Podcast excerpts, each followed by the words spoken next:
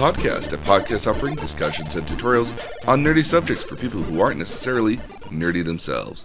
With you, with you here today is myself, George, your nerdy tutor, and with me here today as well, my the maven of yarn, my mom. Hey, I have So- a lot of yarn. You have I mean, you have a room. I have a room. Yeah, it's become like a yarn like sort of like cave. It, it it's it's. Uh, I have uh, Sheila's uh, she shed, but my she shed has uh, three sewing machines, a knitting machine. It used to have a screen printer, but I gave that away last weekend Oh, because I hadn't used it in a while. well that's fair. But I have I have the the um, the women's version of a tool shed. Yeah. Not Yeah, or- not or trying to be too gender gender specific. Oh yeah, yeah, yeah. yeah. Because you have a sewing machine. Well, yes, I do have a sewing machine. I think it's important that every everybody should have a sewing machine. You never know when you need to sew something, It's exactly that. you know, or at least, or at bare minimum, you should definitely have, you know, how to know how to use a needle and thread. I mean, I am forever, you know, when I was working in my, uh, you know, when I was working in my nice plush hotel job, I was forever fixing buttons on my shirt that my dryer decided would eat. Well, and I, I actually gave you guys um, nice little sewing kits Mhm. for, for Christmas. Mm, yep, I have year. that. Yeah, it's pretty cool. So, speaking of sewing machines and stuff like that, here, Yeah. So, one of the things the pandemic has given us is time at home. And I think that's true for a lot of people. Yeah. Um, and, you know, we're not going to have a convention anytime soon. I think possibly by the end of the year is a, is a maybe for that. But I mean, like, it would be nice to, to use this kind of free time to make some costumes, I think. Or at least You have time to, to, to do stuff that is more monumental. You know, like if you were thinking about doing something really spectacular, you have time kind of to do it Yeah. and play with stuff. Yeah. Yeah, you have a little bit more time. And now, I mean, I, I wish I were making Greek costumes for you guys right now because I'd have all the time in the world to do it. true. Yeah. Yeah. Um, so what I want to talk about today was some of the things that I want to do that I think I can do right now, as Mhm. far as making cosplay costumes, and then I have like my wish list of other cosplay costumes to do. Um, and then obviously, if there's anything you want to cosplay as, you know, it, it, or anything you want to make for yourself, obviously we can talk about that too, and some of the inherent skills and stuff and needs for stuff like that. Um, so, but one of the things that I'm literally going to go buy fabric for this afternoon, hmm go down to the fabric store, I'm going to find it, I'm going to get it, is I want to make myself a wizard's hat. You you had one when you were uh, ten, Probably 10, yeah. or So- not even. So yes, yes, or eleven. So I want to Make, Oh, make. that's oh, that's very cool. so I want to make myself. Uh, so this is a. So what I'm showing mom right now is a picture of. Uh, It's very much a sorting hat sort of hat. kind of like yeah, it's kind of like inspired based off like Gandalf's hat. Yeah, and Um, and I see how they've they've stiffened it too. Yeah, so um, so I found a person online um, who had a has a YouTube video on it, um, who kind of shows you how they came up with the measurements and all the patterns and everything, um, and so and especially with the way the hat is that they've kind of like sewed a little bit of it down to give it kind of that crinkled look in the back, and then kind of They've Added- they've, they've shaped it yeah, and they've added a little fluff inside of it too to to give it that to, pattern. to, to hold it. Yeah. Yeah. So what I wanted to do was I wanted to make a hat like that, but on the front of it, I wanted to have it say um, "Learning Wizard" because I'm a part of the learning team at my South American rainforest uh, package company. Yeah. Um, and then on the back, it was going to say, "Have you done your learning?" Or specifically, there's a term for it, um, but I don't want to. But I don't want to. Yeah. No, got it. Got it. Okay. So- so, and the idea being there is that I wanted to actually stitch those letterings in because I wanted to make it sort of like, you know, bright and colorful. I don't want to just kind of pop onto the onto the station and into into my big warehouses and just have like a big old Gandalf hat for no particularly, you know, just for no particularly good reason other than like, oh, I just, you know, it was raining outside and I, or the sun was in my eyes because we don't get sunlight in these buildings often, anyways. But I wanted it to be one of those things like when you walk around, you're like, oh, I know who he is, or I know what he's all about. You recognize it. Yeah. So, Okay. Well, that I think that's actually a cool a cool use. So so part of the message here is cosplay isn't just for going to conventions. No, I mean like there's a lot of cosplay in and of itself that's just kind of rewarding to do in general. Um, you know, like knowing that knowing that if you knowing that when Halloween comes around for any particular reason, like you're ready to go. I actually have several. Yeah. It's kind of fun. Yeah. I have a I have Elizabethan one that that I did years ago when I uh, for a Renaissance fair. Um, literally made out of drapery fabric. It makes me feel a little like like uh, Scarlett. Um, it's a famous scene in Gone with the Wind. Okay. Okay. Um, and uh, and then I have of course Princess Peach, hmm and uh, I do have my own sort of wiz- wizarding cape. Um, my hat not quite quite so cool. More of a Harry Potter sort of thing with just a little rim. Yeah, and then and that was the kind of the ones we had when we were kids for that one Halloween too. Yeah, yeah, because I dressed you all as Banshee Wizards. Mhm. Um, so um, so yeah, I have a couple, and and actually, I'm I'm thrilled with this this particular topic because I can really participate because I have made a duck body that got repurposed for any number of things. Oh, I, lo- I love that duck body.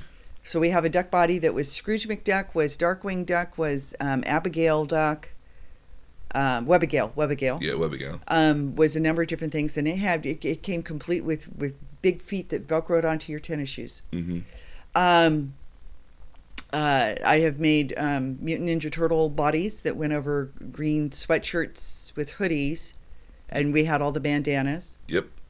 Um, I made several of, of those. Um, and then I've made a couple of your, your cosplay, in- including uh, in, the most proud of the Obi Wan Kenobi. Oh yes, my 'Cause- 'cause my, my Jedi one here. So I have a Jedi robe that's based off of the um, Star Wars: The Old Republic, which was an MMO, and it was one of the um, gear that one of the gear sets that you could get at the higher level sort of thing here. There, I got I got a lot of compliments on that particular costume.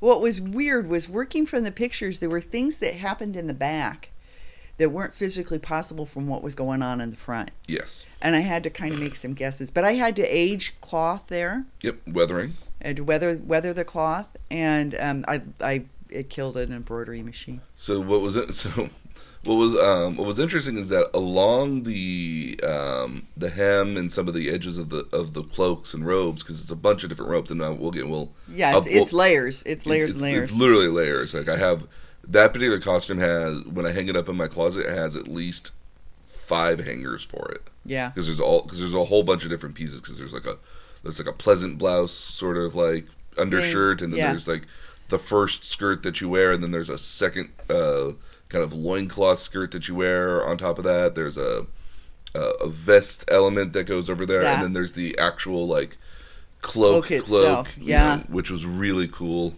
um, but again what it's cool about it as well is that like that mom has this embroidery machine that embroidered all these letterings around the edges, which was in the which was uh, purposely designed in the um, Aurebesh, which is the Star Wars um, language. Um, and if you were able to read it, because they're all just basic um, English letters, just repurposed and just repurposed into different uh, sigils, I guess is the best way to put it here. Yeah. Um, it actually spelled out different things throughout the entire thing. So. Um, and and I did that all in blue, aqua blue mylar thread, that's like super shiny and super. so it looks watery. hmm Yeah. Oh yeah, no, yeah, no. People loved it because again, like I would go underneath lights and it would, it would be reflecting off of it, so like it had this really kind of iridescent sort of quality to it. Yep. It's a fun costume. It really was, and so Yeah. um, and yeah, so and that was kind of some of some of maybe some of similar thread I was thinking because what I wanted to do with the letterings for the wizard's hat was to stitch it on because I figured that like I could probably get like a felt or some sort of like thing like that and kind of either sew it in or kind of like um, use like a fusing sort of backing Yeah. on it to kind of like put it on there. Um, but I worried that like ex- that it wouldn't come out quite the right way. So, but I figured if I could stitch it, you know, then I could get it just the right way I wanted to do it. Well, if you need embroidery lessons, I am your girl Mm-hmm. because your your sister was in a dance group that had, and I did all your dance costumes for all all four of you. Mm-hmm. Um, and these were Greek folk dance costumes, lots of detail. And I would do the first one, and that's the one that would go to the judge, Yes. and um, and and come up with the pattern and then um, they'd find a seamstress to, to sew them. And Those aprons were just like murder for some of the some of the moms. oh yeah, the aprons had all sorts of embroidery on them, and Lila has a gold on black coat that's fully embroidered in two, in, in two shades of gold, so old gold and, and and this is all metallic thread, which is such a pain in the ass. Um, I, I blame wearing glasses on that. Um, but all embroidered. So you know, if you need any embroidery, and I'm still embroidering aprons for dance groups. Mm-hmm. Um, so if you need any uh, embroidery tips, let me know.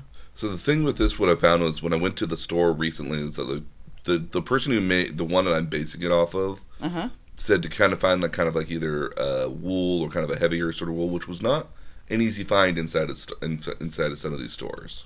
You, what you want is really sort of a boiled wool. A boiled wool. Yeah. Because I was thinking, because the other option I think was like a sportswear sort of thing.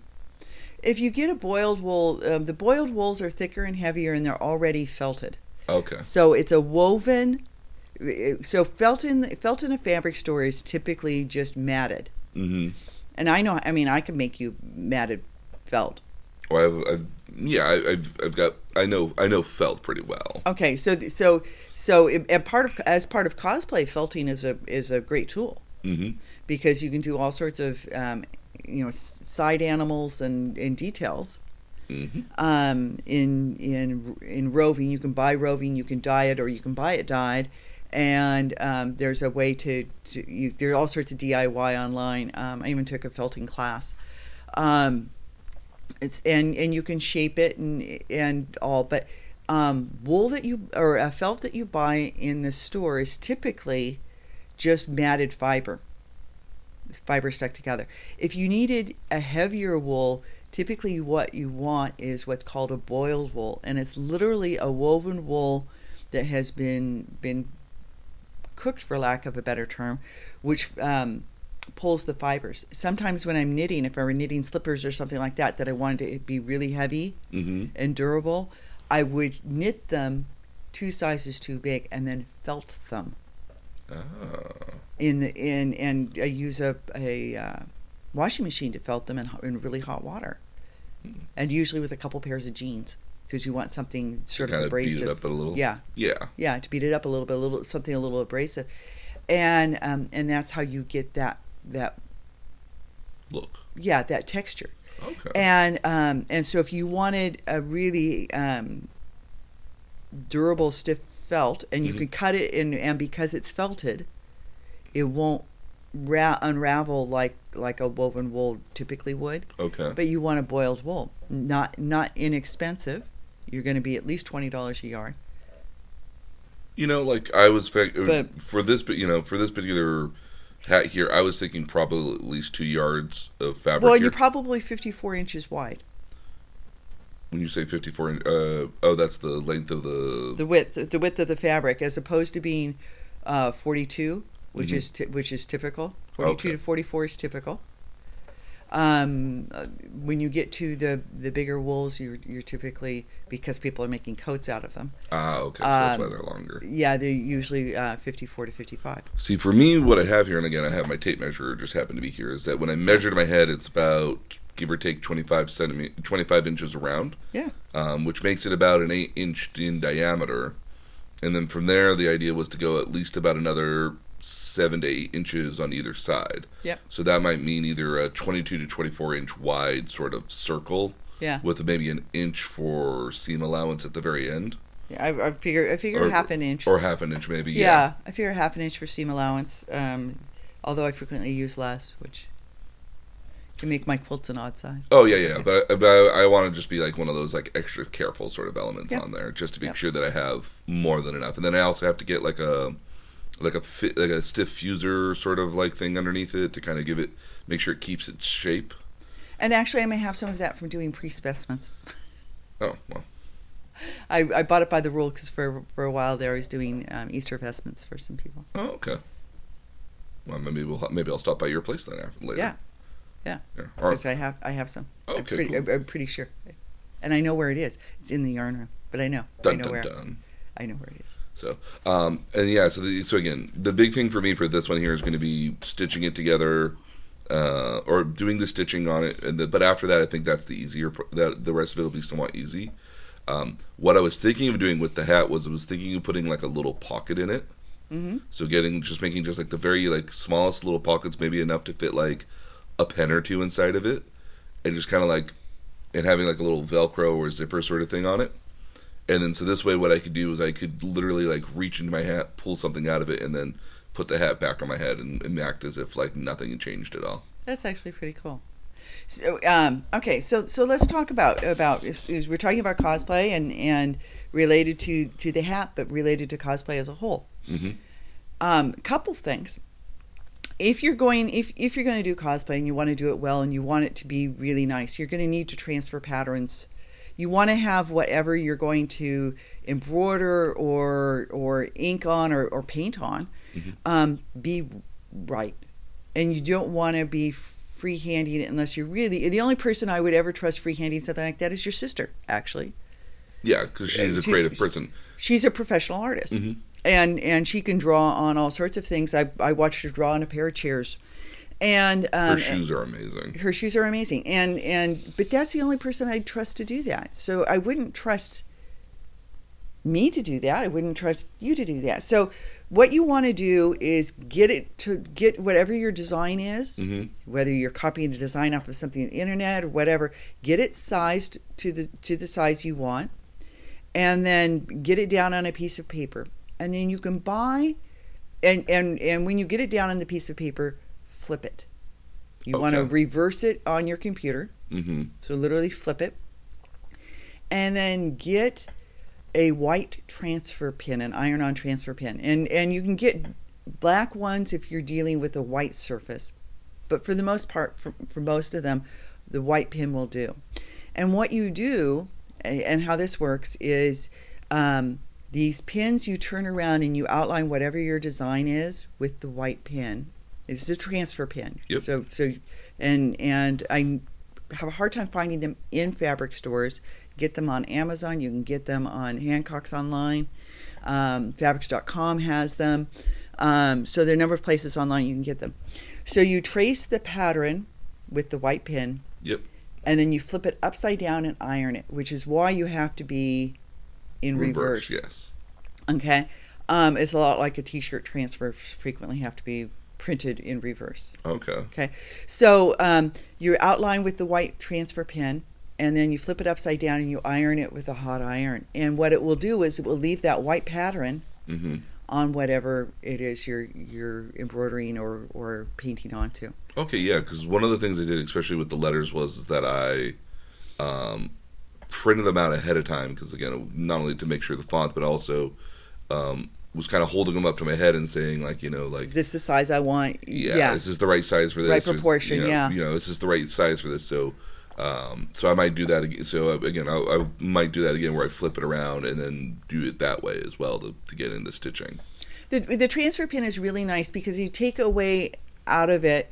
And I could show you something I did recently um, using a transfer pin with um, and embroidered on a wool um, uh, laptop sleeve. Okay. Um, but the nice thing about the transfer pin is it takes all the guesswork out of when you're doing it. The the um, you'll notice when you iron it on that um, the white pin is is really um, almost has a texture to it. Okay. The, the, the and it stays put um, nicely, and it takes all the guesswork out of is this really where I'm supposed to be stitching or not, or Mm. drawing or not. Um, so you want it to be right. You want it to be crisp. You only want to do it once, and if you're going to put your effort into it, yeah. do it. You know, Do it right. yeah. So um, so the transfer pins, greatest thing, greatest thing on earth for that sort of stuff. Okay. See, I knew I'd come in handy. Oh no, absolutely. Yeah. So they come in they come in dark colors as well. If so, if you were doing something on Like a whiter sort of thing, maybe, or Yeah. a brighter color thing. Yeah, they would they come in as like a charcoal gray. Yeah, that's what I figured. Uh, Either like a charcoal gray or maybe like some sort of like like navy blue, where I would have figured. Or yeah, so maybe. it's a it, I believe it's a, a charcoal gray because I did that because your brother has a costume that has 48 yards of trim on it. which one is this? Or is this, or this is the Greek costume? It's a Greek costume. Oh, okay. a Mark's um, uh, white vest. It's 48, Oh, 48 okay, yards yeah. of trim on it. Eesh. Yeah, that was fun. So the other thing that I think I can make here, maybe not tomorrow, but like eventually I could make pretty easily, I would imagine, was I wanted to make myself a magic book. And when I say a magic book, what I wanted to do was um, essentially so Oh, this is cool. make myself Okay. kind of like a magic tome. So Yeah. what I would do is that um, you could get felt, uh, or you can get like the um, these foam boards in Mm-hmm. various kind of thicknesses, and it's EVA foam, Yeah. um, and they literally um, they they now do sell them over at like Joanne's Fabric as an example, and pretty real reliably easy to get them online as well. Um, and the idea was to make the book ki- the outside of a of a book of a big old tome, and I mean when I mean like a big tome, I'm thinking like um, like the size of like this package I'm gonna have some leather for you. Or even leather. You know, leather might be a good thing on there. I have But- some leather. so the but the trick would be not necessarily just for the outside, but the Yeah. idea would be is that when you open it up on the inside, it would uh, splay itself like halfway open because it'll have like a bookmark in there. Um, but then it would light up on the inside with various LEDs, so that way, and it sh- it would shine through the paper, so you would get this kind of effect that, like you were, you would open the book and you would be like casting magic or something out of it.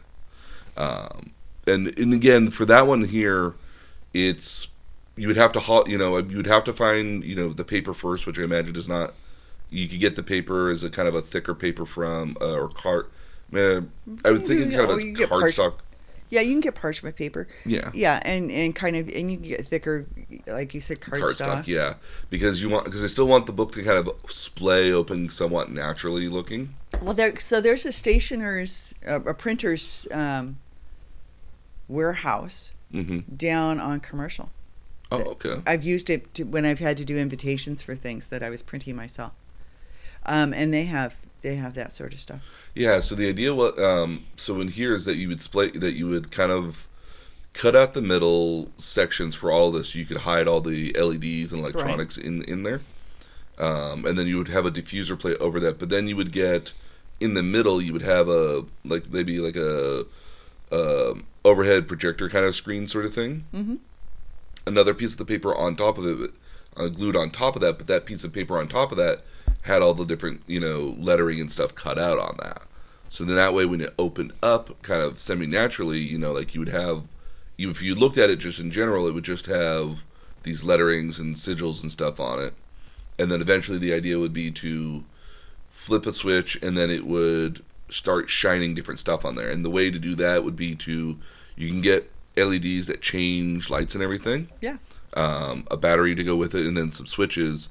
Um, but then would be to get to it would for me to get a um, either a small Raspberry Pi or one of those small little circuit boards, and actually go in and program it to actually do the effect that I want. Because I would, because again, I would like the lights to kind of look like they're reading through like the lettering, like one by one, not necessarily one by so, one, so but this is really a little more in depth. this is phase two. Well, yeah, this would be the phase two element of it here. And so, like, and the other idea as well was to be able to have it to change colors as well. So if I wanted to do like, oh, I'm doing fire magic, it comes out kind of like a red, yellow, and orange kind of uh, pulsating sort of thing. If it's a, um, if it's like kind of like a wintry or frosty sort of effect, kind of a blues and whites. If it was um, something like dark, it would be kind of like in purples, or like something naturist would be like kind of like greens.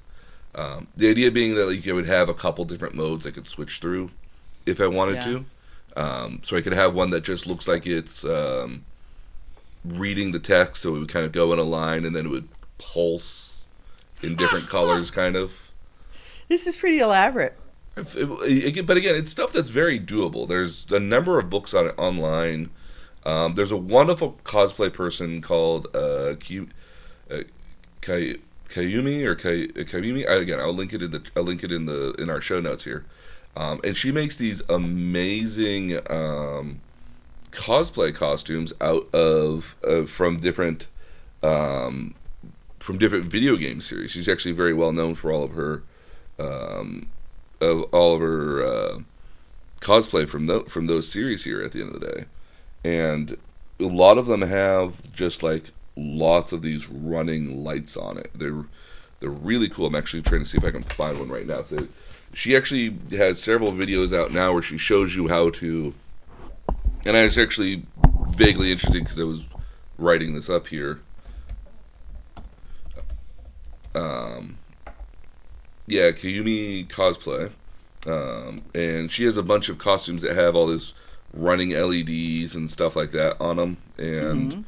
um, and I would. She literally has books out there where she um, goes through how to how to do it as well. So We live in a fascinating age because people will share online, and this is this is where where I, I'm more than more than happy to support people too. I think I shared with you earlier today that that I used one of the Bernie generators yesterday, and um, one of the myriad of, of Bernie generators because there were several, um, and I um, and the guy had the concept of buying buying a, a cup of coffee, which is a new concept that's available on a number of different platforms and I bought him a couple cups of coffee because I used his generator. So um, support those people that do offer all sorts of free information Mhm. on the internet. But there's lots of oh, that's amazing.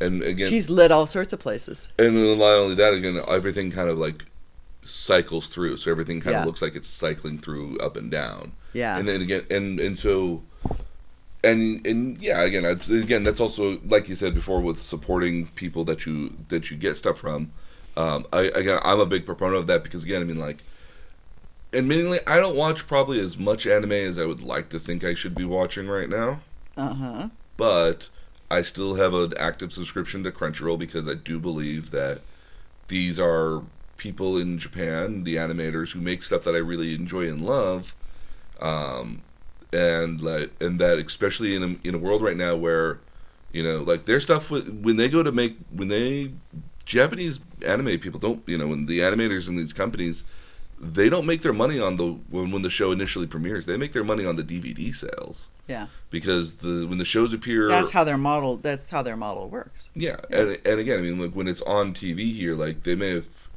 bought the rights to to buy the to, to buy the show there, but a lot of that money, you know, like doesn't get back to the animation company. It doesn't go back to the animation company. They make all their money in DVD sales in a lot of cases, Yeah, and especially if you're in a Japanese market where, um, or even just a global market here, where again, I mean, like if you want to watch an episode of something the moment it comes out, you can go online and get it immediately. And it makes it again. It's one of those things where it makes it super easy to get anything online. I mean, like if I wanted to watch The Mandalorian, I could very easily torrent it and get it offline, get it online. You know, the moment it came out. It's the same thing with WandaVision right now. It's like, uh, which is a really kind of interesting, which which could be another. I'm, I'm I'm hoping that's a topic because I'm curious. It is. It'll be a topic. It, I think I'm waiting for more episodes to come out right now. Yeah. Um, I'm hoping the Mandalorian is a topic too, so that I have an excuse to watch it. oh yes, absolutely. I haven't watched it. That will be next week's now Okay. because it is very. It's it's it's got a lot of interesting stuff on there. Okay. Um, but no, again, I, I really do believe in supporting things that you love that you like because if you don't support them, you know, because they're trying to make money off it at the end of the day, you know, even and even if they weren't trying to make money off it at the end of the day, I mean, like they had to spend money to make it at the end of the day. Well, yeah, and and there, and and there are lots of innov- innovative ways. I wasn't a real real big fan of, of uh, Patreon, Mhm. which was which is one of the the support platforms, but I found that they were. Um, they, I, I found that I was, I felt like I was being overcharged Okay.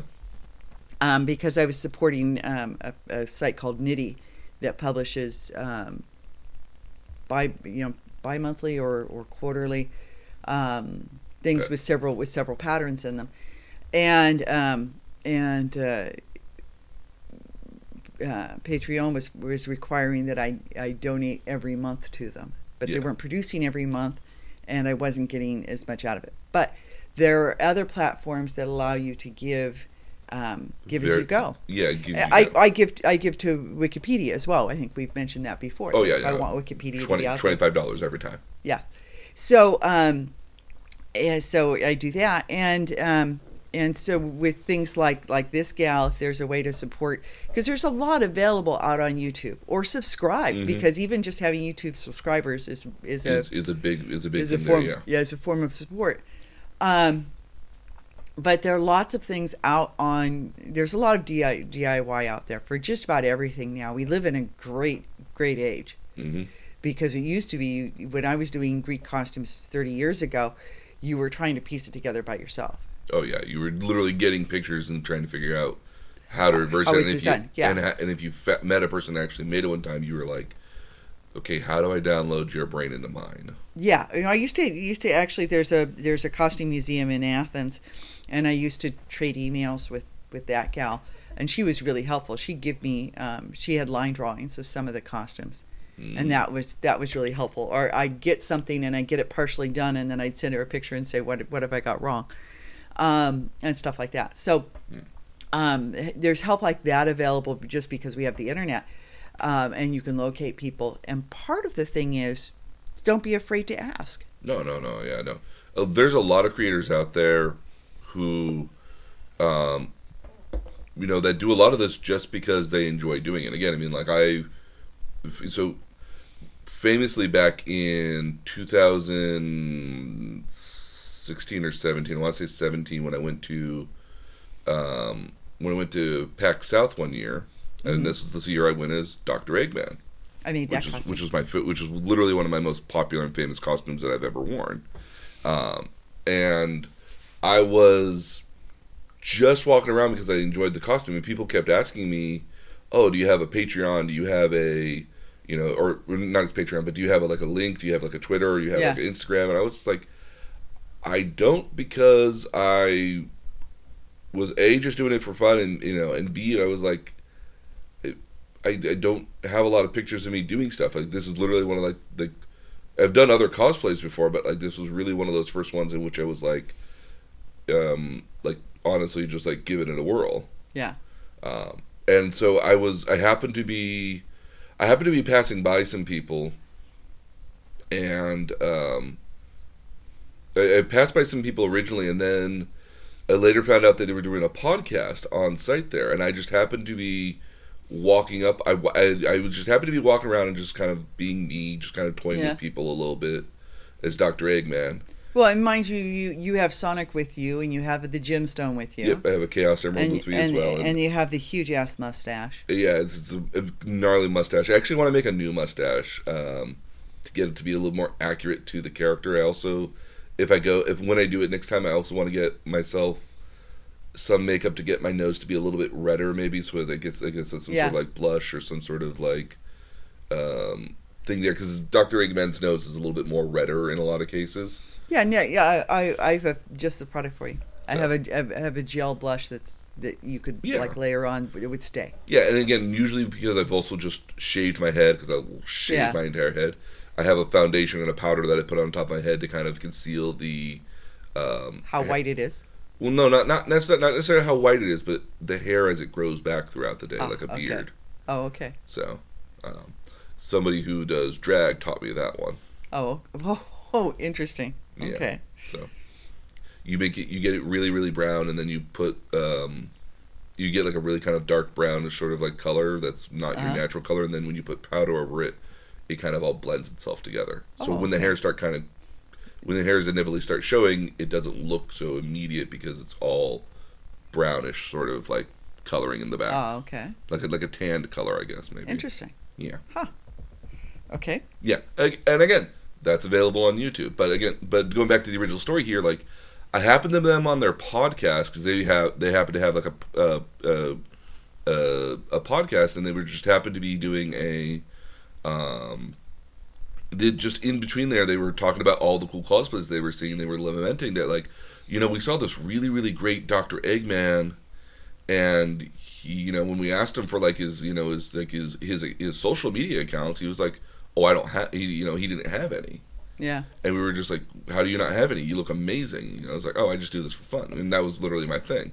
Yeah. And then I actually got to sit down on the co- on their podcast for like five minutes. I was just kind of being Dr. Eggman the Yeah. entire time. And again, that's not unsimilar to the time when I was on Um, when I was at that later on that year in in 2017, I went to the um, I went to PAX West, which is the big one in Seattle, the original version. And now, when I say PAX, this is the Penny Arcade Expo. These are um, really kind of cool video game, uh, video game, board game, Magic the Gathering nerd sort of conventions. Um, which are which again, and they show a lot of really cool stuff and let you play a lot of stuff there as well. Um, and so I went there and I was at the World of Warcraft booth and literally the guy who was like I was in line to to to play the game because it was like because I hadn't played in, in about maybe a year and a half to two years Yeah. and the new expansion was coming out. It's like I kind of want to see what this is like just to see if it's worth getting back into. And this very famous professional World of Warcraft PvPer saw me. It was like you have to get up here now. Get him. I actually have video of this. Yes, yes. And then so after I and after I was on there, like and again, I went up there as a total goof who was just kind of like, "It's me, Eggman," the, you know. And he got like they all got a super big kick out of it. His He Twitch, his Twitch thing was like just exploded. And then I got to talk to him afterwards. It's like, yeah, I'm a, yeah, I'm a, I'm a warlock by nature. He's like, really? I would have guessed you a villain. It's like, yeah. So like it was, and then again, really cool. it was also the they also had Sonic Mania out there as well, so I hung out around the Sonic the Sonic Mania booth with Sega. I was just kind of taunting people as they were going through the game occasionally, as Doctor Eggman. Yeah. It was it, it was just so much again. So Fun. yeah, Yeah. Okay, so so let's talk about. I mean, uh, so so that particular costume, and Mhm. this and this goes back into into like basics for your own cosplay. There, of course, is not a a um, there's not a pattern out there. there's not a pattern for that. So, but there are patterns. There are all sorts of, of costume patterns available mainstream, and you can go into like a Joann's Fabric is probably the best example anymore because there there are fewer and fewer fabric stores Yes. but you can sit at at these um, desks that have pattern books and you look for the costume patterns they're usually in the back and um, and the patterns are either available there or you can write down the number of the pattern but i actually made your uh, Eggman coat. for that. eggman coat from a civil war reenactment costume Yep, uh, uh, that's what I was going to say. It was either like a Civil War reenactment or some sort of like tuxedo-ish sort of jacket, maybe. yeah Um, and, and again, yeah, the that that's so one of the things I wanted to talk about here eventually was some of the things that you need to that if you wanted to make your own cosplay, here are some things you might want to learn how to do. And one of those things is literally um, repurposing junk. And I don't mean that in the sense, sense of like, you know, oh, I see this car engine, what can I turn it into? Or I see this broken radio, what do I turn it into? But rather so much as that, like, you repurpose something for something else. Because again, I mean, like, there's not a pattern for that coat out there at all, but there's other patterns that are very similar to that. And if you find what the pattern is, you can go and buy the pattern and then edit it as you need to for your particular needs. Yeah, you can make very minor changes to it and get it to where you need to be. Um, and and I um, talking about saving junk. I never throw away blueprints. I live in a, a I work in a in a world that uses blueprints. Mhm. I never throw away blueprints. I bring them home. I have huge rolls of them in in the yarn room, um, and I use them to cut patterns with. Oh yes, those are those are great because again they're big sheets of paper. paper. So the so the lesson here is if you get things that are wrapped in brown paper, like you'll sometimes get a roll of something that's wrapped in in the big brown wide paper, Or sometimes it's used as uh, packaging material for Yeah. some things. save it. hmm Save it because it's great for drawing patterns on. And and the nice thing with doing that is like for for Eggman, getting the shape of the tails proper. hmm I worked that a couple of times, sketching it on the the um, on the blueprint paper until I got the shape the way I wanted. Yes. So so save whenever you have chances to save large large pieces of, of as you said packaging. I see it in packaging in boxes as wrap Mhm. all the time. Um, save those large pieces of paper so that you have something to sketch shapes on. Oh yes, yes. Again, again, the- and and again that paper again, very much before you even go start buying anything, like having the knowledge of how much you need and how much you plan on using. Like again, for the wizard's hat, I do anticipate that being um, probably forty dollars, at least two yards of fabric at minimum. Because again, Uh-huh. I have about a, I have a twenty-four inch diameter wheel that I need to make essentially, Right. and then there's a, and I need to make two of those, one for the top, one for the bottom, and then to also make the little cone aspect hat portion of that as well, which is also supposed to be about another twenty-one to 20, 22, I think, inches tall as well. And so I need to have, so I need to be, you know, like I, this part I might even get like two and a half yards of it just to be safe. Well, and here's something else. So, so, you, and this goes back to finding older patterns. First of all, um, if you if you don't have a Joann's fabric and you're trying to find a war reenactment pattern or something like that, um, you also can search for those on eBay. hmm And the nice thing is, Pinterest is a friend here as well. Pinterest is a friend here as well. You're right. Um, Etsy as well has old patterns. Um, but one of the one of the cool things about a pattern is even if you just found a pattern that was close and you, and you didn't think you thought you could do it from scratch yourself, look at the back of the pattern because it's got the yardage that you need.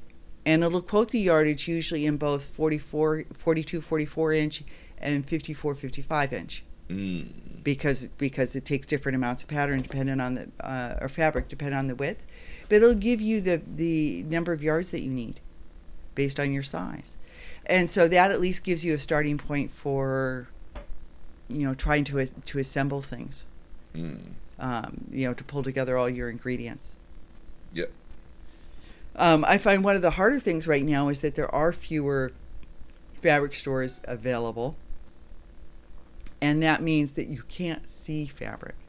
Yeah, sometimes it's a lot of like seeing it and feeling it ahead of time. knowing knowing what the texture is, Mhm.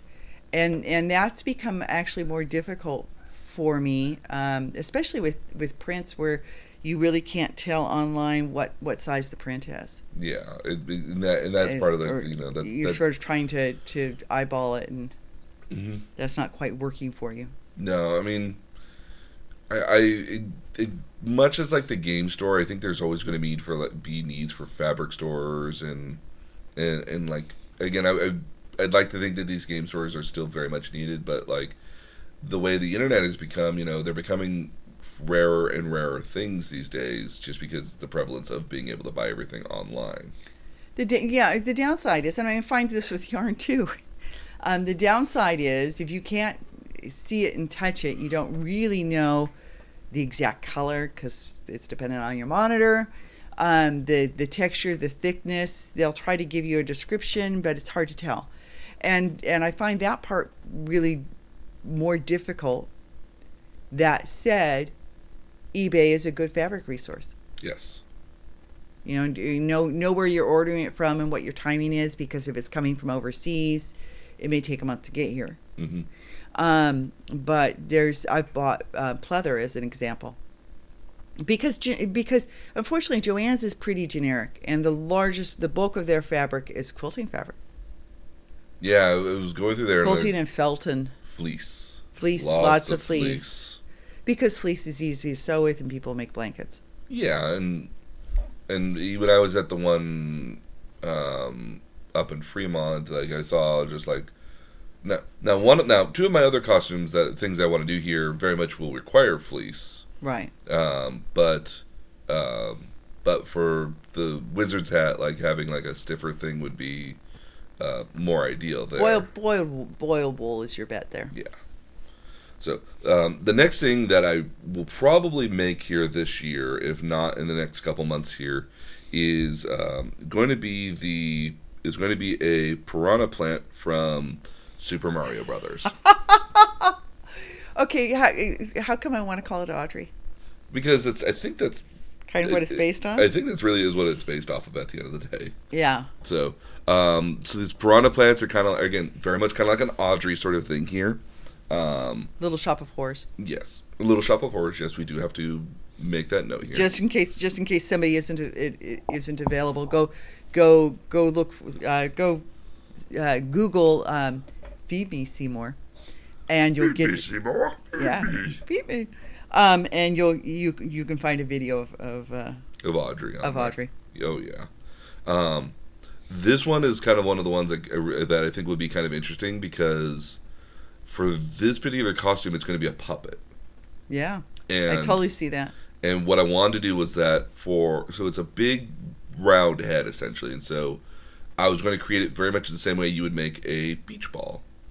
So you have like the six, you know, so you know how you have like a beach ball has like the six different little sides on it. Uh huh. We'll rip out one of the sides, fill it, and that would be the mouth, and then go into the back of it, and then so you close it there. So I was thinking of getting like again, so I have, so I have the white felt, and I have I have some foam. I would need to get a little bit more foam because I want to make this about.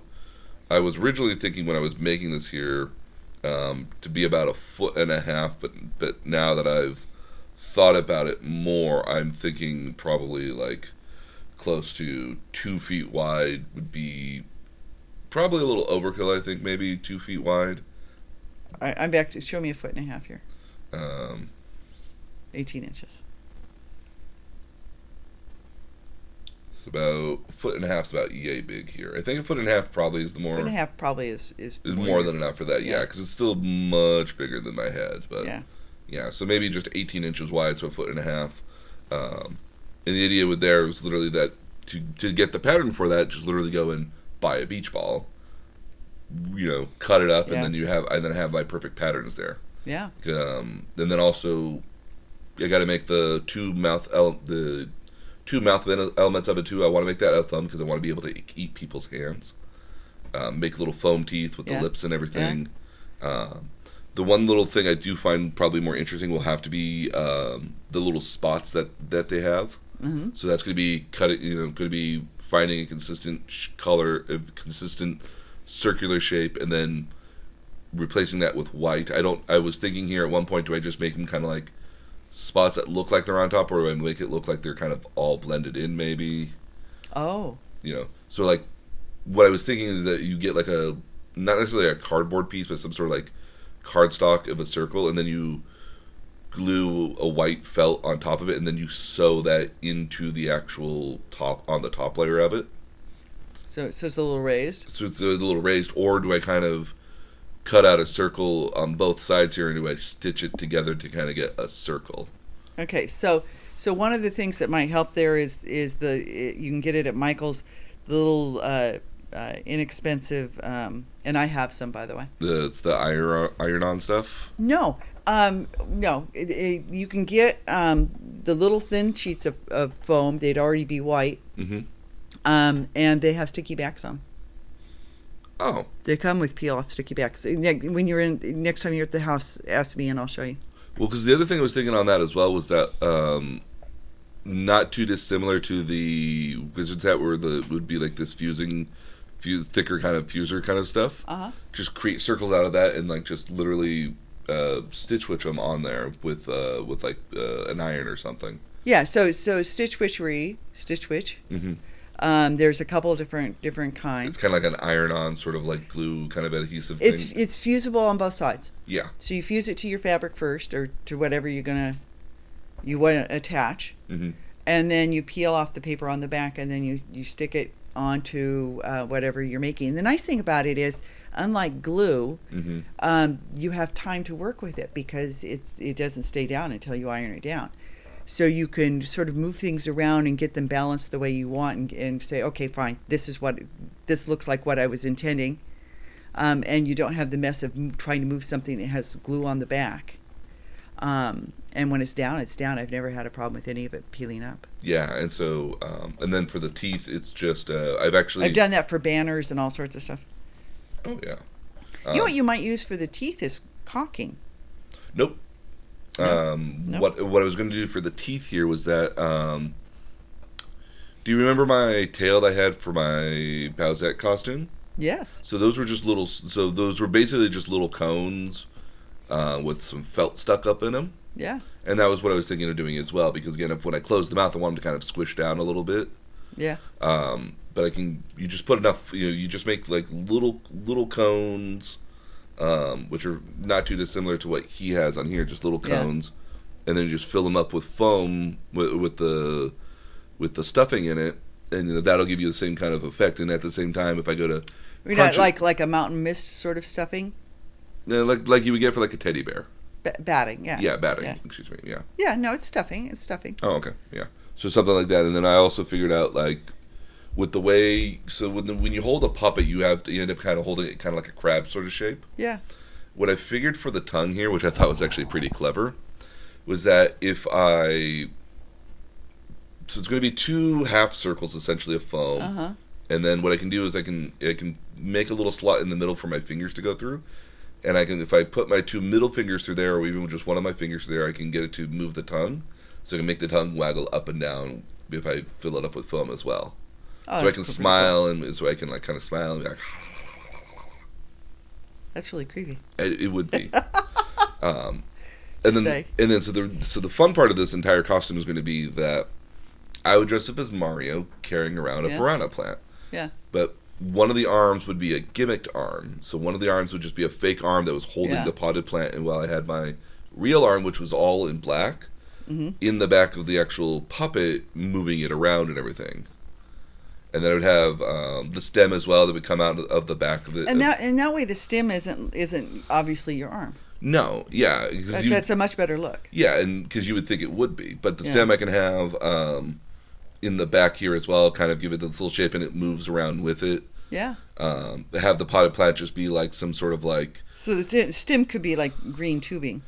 Uh, well, I was I was actually just gonna I was going to get um, I was going to get like this nice dark like just nice forest green sort of um, just gonna get like a, just a big forest green sort of like cloth because I'd have to make the leaves as well, and I'd have to You want it to match, yeah. yeah, I'd want them to match here, so I'd you know literally fold it on top of itself like Yeah. four times and make the leaves out of that, and then Yeah. sew them on the outside and like stuff them in, in stuff them in the Yeah. middle, and then create and then sew on top of it to get the the the seam Yeah. this the like Yeah. the the stem lines in it sort Yeah. of with like a bright The veins. yeah like Yeah. with like a with like a very bright green sort of cloth I would assume with a thread or something. Use a quilting thread go to go through all the layers. Mm-hmm. Yeah. Yeah.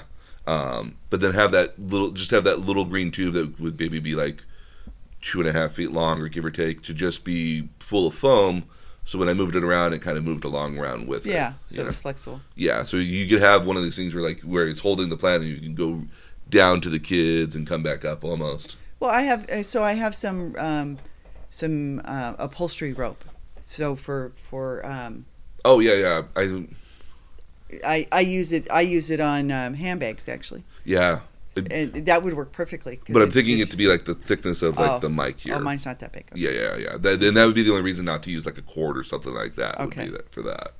Um, the original version of this uh, was originally going to be uh, a chain chomp, which was a similar creature where it's like a ball but like has big teeth on it and Yeah. comes to bite you. Um, but I like, but I like the idea of a piranha plant because it, you can have a little bit more character to it. Yeah, it could be fun. It, it could be. I, I I do think it could be a lot more fun in that particular case. Yeah. So so a couple things. So so um because you were talking about about um, mining junk, and um, as an example, on your um, Dr. Eggman costume, the big buttons, Mm-hmm. I couldn't find the right big buttons, so Yeah. I, I made them. And how I made them was um, I took the sides of a um, liquid laundry detergent um, container Mm-hmm. and I cut out the big circles out of that because that's a nice stiff plastic Yep. and you and you cut it out to whatever size you want. I mean, things I repurpose. I repurpose liter bottles all the time too for stuff. Um, but I cut those buttons out of the um, and they're large. They're they're um, Big old size. Yeah. yeah, and and then wrapped them in um, the gold pleather and gathered them. And I liked it so much with the the look of the the uh, sort of pleated pleather on the buttons because it really made the buttons pop. That I left the pleats on front and then tacked the silver piece on top. Oh yeah, no. People love. People would always like look at the costume and be like, "Oh wow, look at all those butt. Look at those buttons. Those look amazing." And I was like, "Yes." And Yes, and that are. is that is gold pleather over a a, a, uh, basically, just like a disc, a little disc. a disc, and- a and disc cut out of a, a uh, laundry laundry detergent bottle. Yeah, and and again, that's one of those things. Is like, you know, in a lot of cases here, it's just look. It's it's not finding the original thing, but it's finding something that makes it look similar. Because again, I mean, like, depending on your costume, you you will you will be a ways away in some cases from when people take pictures of it. So they're not going to come up and look at the finer details of everything you have. Yeah. So if you have something that's not specific or something that doesn't look necessarily quite right, as long as it's close enough, like we don't people people don't care. I mean, a lot of us are just really happy you dressed up in general. Well, okay, and another example of that is is um, the Eggman costume has um, down the sleeves and down the front squares, Mhm. silver squares. Yep. And I couldn't come up with silver squares and tack all of them down, so instead I just pleated. I took uh, silver pleather hmm and I just pleated it and stitched it down. Oh yeah. It looks awesome.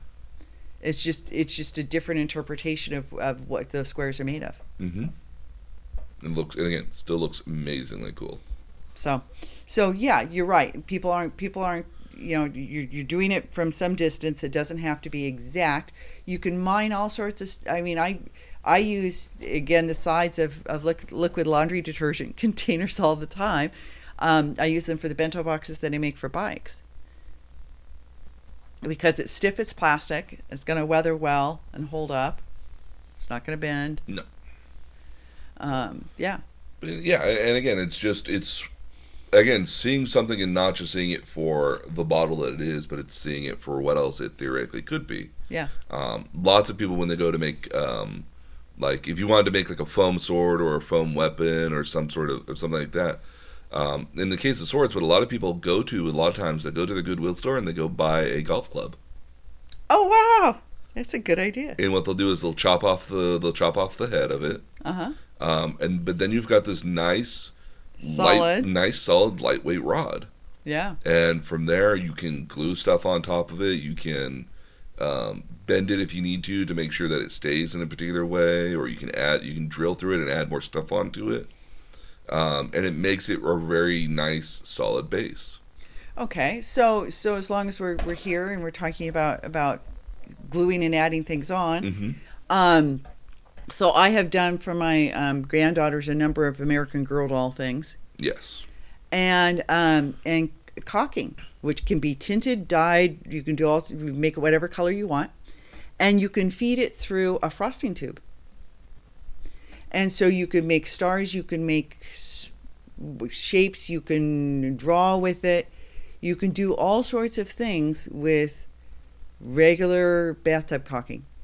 And so, I, as an example, I bought little plastic communion cups and I tinted it. I actually several colors actually. Um, I brought little bought little plastic communion cups and I bought little um, plastic ornaments that snap together like halves. They're about one inch ornaments that that snap together in two halves for excuse me doing Christmas decorations, and I made them frappuccinos. Ah And I even even did the little Starbucks logo and stuck it on the side. And I took the communion cups and I took a frosting bag of of, of uh, caulking compound tinted brown, light brown, and filled the communion cup, and then and then put on top the white the white whipped cream mm-hmm. and and little sprinkles and put the the plastic thing on top of it and then put little um, cut cut apart little um, uh, not they weren't stir sticks they were they were cocktail uh, straws. Mm-hmm. and so it's a frappuccino. Yeah. And um, and and it's a really awesome looking frappuccino too. And a size for like a four five and six year old. With size for an American Girl doll. Oh okay. And and and these were party favors at an American Girl party. Oh yeah. Okay, so there's lots you can do with caulking to decorate stuff. I've used it on all sorts of things. Um, the girls and I have used it to do uh, cosmetic mirrors, handheld cosmetic mirrors from Pink. Um, uh, the what's the ball thing with the, the the little the little wand with the with the ball on a on a um, oh like a cup and ball sort of thing yeah like oh, that. oh uh, uh, the paddle paddleboard. Yeah, so I've used those and stuck a mirror on them, and then had them um, paint them and then decorate them with caulking. Hmm. And because you can draw with it, you can do all sorts of designs with it. So it's a great way to add um, really fine detail that's textured in 3D. So one of the things I did one time with caulking, I used um, silicone. Um, Yeah. Literally like a bathroom quality silicone, and I found out that if you you can put some paint pigments in it, Uh huh. or just like some oil, not oil in the paint, but it was some sort of other paint you can put onto it, and if you mixed it up, you could actually color it. You Yeah. could color the silicone. The And- clear. the the clear silicone, yeah. I did. I did lemonade for the girls as well, and I did little Fimo um, lemon wedges eh, floating in the lemonade. yeah. And I used um, clear plastic beads for the ice cubes, square beads. And so with that, I made a like I made almost like an I think it's, it was a almost eight to nine foot long Gyarados, which was a Pokemon.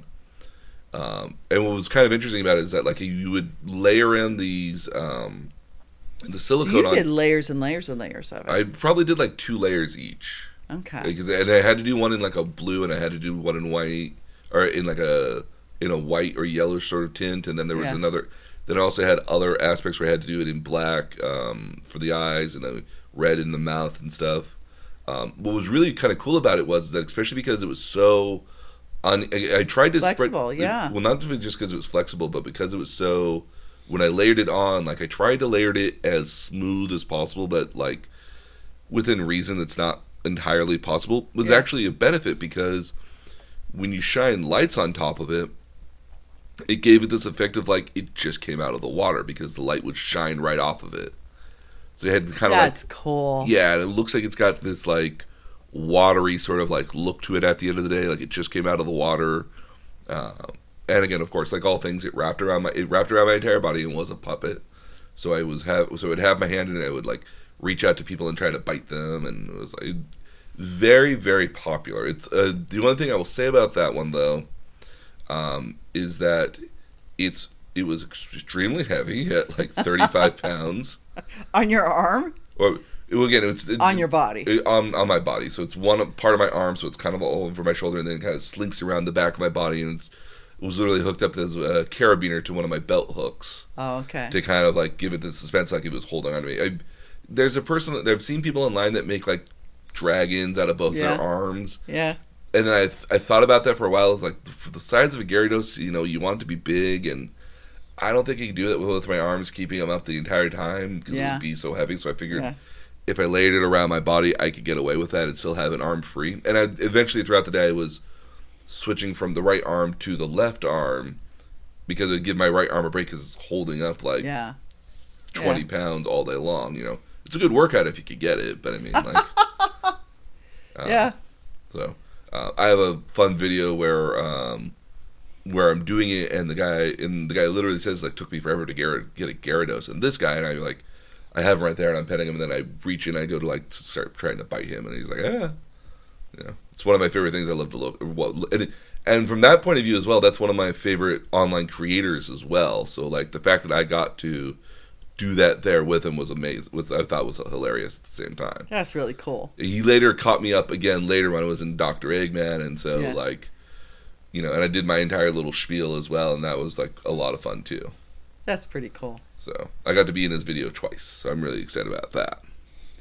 Um, the other, the last one, which I partly started, but I kind of had to give up because I was trying to figure out the best way to minimize the weight of the entire costume was. Um, it's a character called Lakitu. He's from Mario Brothers as well. Oh, he's cute. And so, um, so it's basically like a turtle guy in a cloud. Yeah. Um, Turtle almost kind of turtle bumblebee. Kind of turtle bumblebee, yeah. Um, the idea for this guy here is that um, throughout the various games, especially in the with the Mario Kart and Mario uh, Super Mar- Mar- Mario Brothers 64 or Uh-huh. Super Mario 64, um, was that he had a fishing pole with him and he would hold stuff out um, on the fishing pole. And the eventual idea, the eventual idea was to have my arm inside the turtle body. I would have a cloud suspended underneath my elbow, Uh huh. so I'd have to kind of like strap it in, and Yeah. he would be connected to the to the cloud here. But then the puppet would have two have his two arms holding on to this rod, uh, or holding onto a base with a rod on it, and the rod would be the rod would be the fishing rod, and then you would suspend something on the other end of it. Yeah. Um, and you could suspend everything from uh, a little shadow box that looks like a camera, because that's one of the things he has in Mario Brothers. Um, or you could have it as a stop signal light, or you could just have it as something else. The only thing I've had a problem with this one here is to minimize the weight. Yeah. because um, it, one part to minimize the weight, and the other part was to, if I have him as I ha- have him with his hand, I want to be able to, um, with a rod on his hand, to pull the hand. You know, to have both hands looking like it's holding onto the fishing pole, but then have one of the hands be able to move the hands out, wave it back around, and then put it back on the fishing pole, which I figured that you could do with magnets. So Yeah. if I had a magnet in, Yeah. the, in his hand and I had another magnet on the rod, I could get it oh, back. Powerful magnet. not necessarily a powerful magnet, if I just, like even just like a refrigerator magnet, I think would do. Okay. You know, two like just two refrigerator. It doesn't just to keep it in place. So if I want to take it out, I can move it around and then like and stick Yeah. it back on real quickly Yeah. without too much fuss and just to, to be able to move around. Because again, part of the some part of here is like you turn around and you're like, it's like oh my goodness, do, and you move his hand, it's like and you wave. It's the same thing with Sonic, you know Yeah. with Sonic, you're walking around with him, and you don't. I don't have both hands on his rods all the time, but when you go, when when somebody says hi, it's like it's Sonic, and then I pick up one of his hands, like I wave hi, Yeah. you know, because it's, it's really because it's cool. And then, um, again, the weight for this one has been the real barrier for this one here. Um, I literally have the head made; it's somewhere here, um, and Well, your place is actually fairly neat, so it must, must be over in that corner with the fabric. yeah. So Yeah. and literally the turtle shell body is there as well. Oh, I see the turtle shell body. It's really cool. Well, I bought that. Oh, okay, it's really cool. I tried to make one first, and then I was like, you know what? They probably have these out there, and I found one. Yeah. The goal there will have to be to build to build out the arms out of it, uh, Yeah. the two the two arms, because you don't Yeah. see his legs at all, um, and then put the head on top. The head's a little bigger than the body, but I can get away with that at the end of the Yeah. day. Um, and then to cut a hole in the back of it here so my arm goes through it, but then I also probably have to. I need to put in some sort of layering in there to keep all the stuffing in as well. Yeah. Yeah, Uh, you'll need to build a tube that your arm can go through. Yeah, and Yeah. thankfully I've got plenty of felt to do fabric to do that. Yeah, you do. So I, I figured if I do that, I get like a green sort of like silky sort of thing, so my arm goes in and out easily. Yeah. Um, I have white fabric to do the uh, clouds with because again, um, I figured here that um, the best thing to do with the clouds here was to find a way to make it start as a circle, but then put just bumps on it, other like half dome circles or something Yeah. like that on it. Yeah. Um, and my initial idea was to go to get a uh, mixing bowl Uh-huh. and just kind of cut it in half, ver- uh, not down the middle, but like vertically, like a cake Right. top almost. Yeah. And then use that as my form, and then either make foam, either make a foam or some sort of like, um, some sort of something to keep it rigid because you'd want to keep it rigid. Yeah. What I've recently figured out is what if I made the you know, because at the end of the day you can make it all out of foam, but then you've got like five pounds of foam on your elbow potentially. Yeah. And I thought about it here. It's like, well, what if I made it? What if I used a beach ball?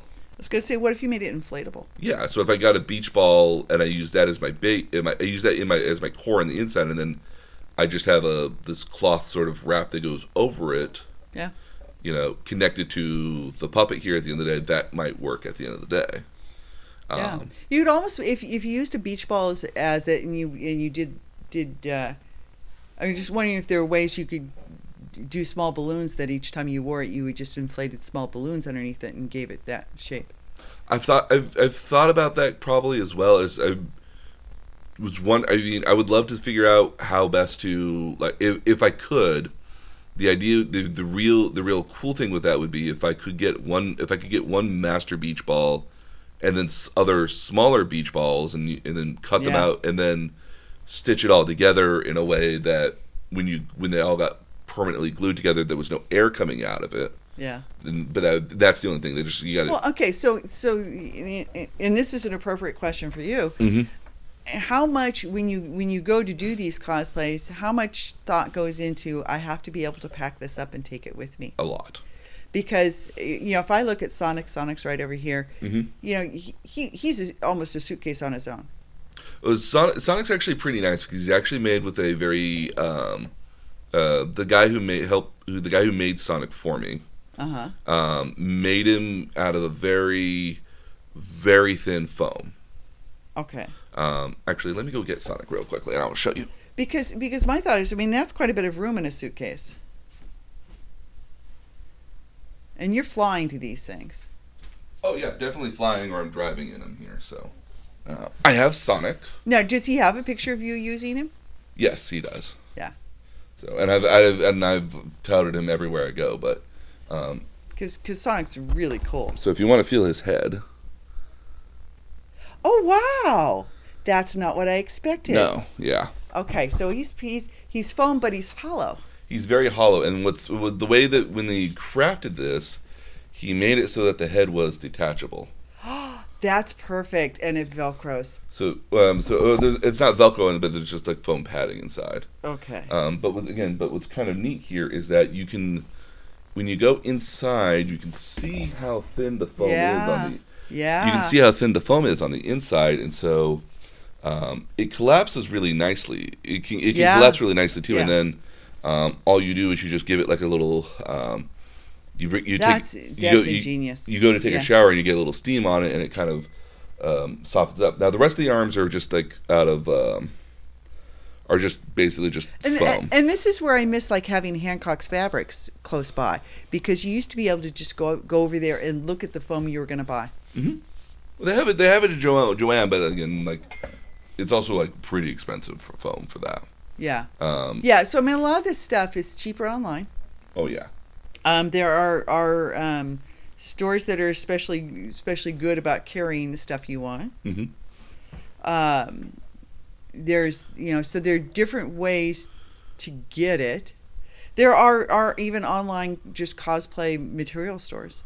Oh yeah, and, and again, there's a lot of those. And again, what I was figuring for uh, Lakitu was if I could find similar foam like this, Yeah. that was you know that I could then do a Because that's a nice stiff foam for being so thin. hmm Yeah, and then use that as the use that for the molds for the um, Yeah. um, for the cloud puffs because again we want to make it kind of look like really puffy. Yeah. Um, but it all has to be covered in fabric at the end of the day because I wanted to give it kind of this kind of fuzzy sort of like floaty Yeah. like like you would. Yeah. And that's of- where fleece comes in in handy. Oh yeah, because you can get it, you get that fleecy sort of feel to it. Yeah.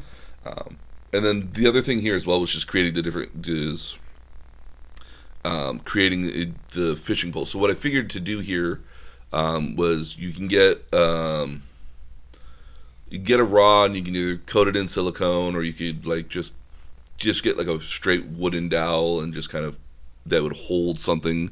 Couldn't of- you use an old an actual fishing rod? You could probably use a fishing rod, or we can use, or or go to the go to the go to the Goodwill store store. and get a golf club. Yeah. because those would be literally carbon fiber, lightweight. Yeah. Um, and then you just go down to the hardware store, get some like PVC piping fitting that would Yeah. be the right diameter for it, and you can just kind of stick it in there, Yeah. and then that's what holds it out. Yeah. So, I, I've given this guy some thought. This is a real big pet project I really want to do. Um, one day, That's It's- very cool.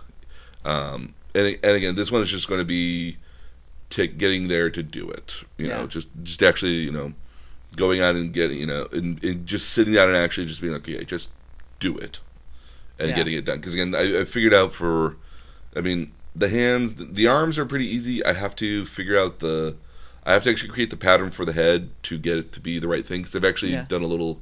Um, actually, let me get the head. I think I know where it is. Okay.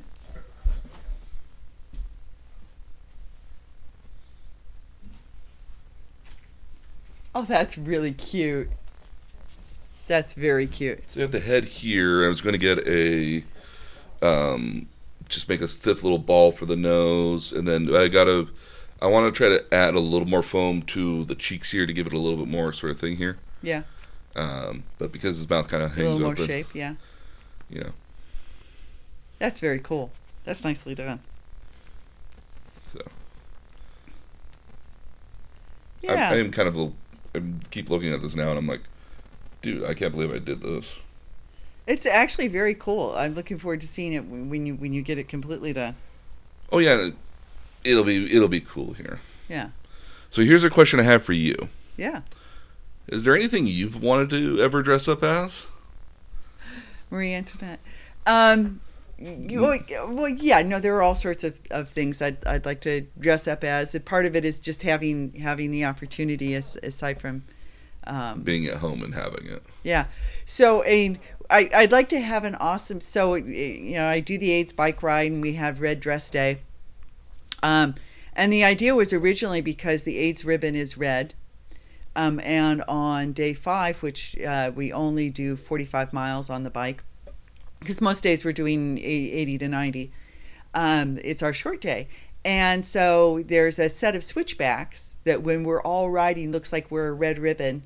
If we all wear red, we're a red ribbon going up the switchbacks. Hmm And um, and people really dress up for Red Dress Day. Yes, I, I have heard, I have seen pictures and heard rumors of this. Yes. So, and I, I have been um, various things. I've been a sriracha bottle Mhm. on Red Dress Day with a with a green cover on my helmet and a, a green um, drink cup hmm um, as the top of the sriracha bottle. Yep. Um, I have been. Um, I, I, w- I went because a lot of the guys go in drag. I one time went in dragon, and went um, went in um, an outfit made entirely of of um, of scaly, sparkly scale fabric, hmm hotter than blazes because it didn't breathe at all. I would, I would Um, imagine it too. Not not a good riding outfit. Um, I have gone as a pirate winch um, with a parrot on my shoulder. Lost the lost lost the parrot on a downhill. Um, and but I understand from somebody else who saw the parrot later. hmm It literally flew off my my shoulder. Um, it- somebody who saw the parrot later that it had found a, a, a lovely boa and the two were hanging together. Um, so, birds of a feather. Oh yes. Um, I would like to have an awesome red jumpsuit that had something like flames on it um, for Red Dress Day. Okay.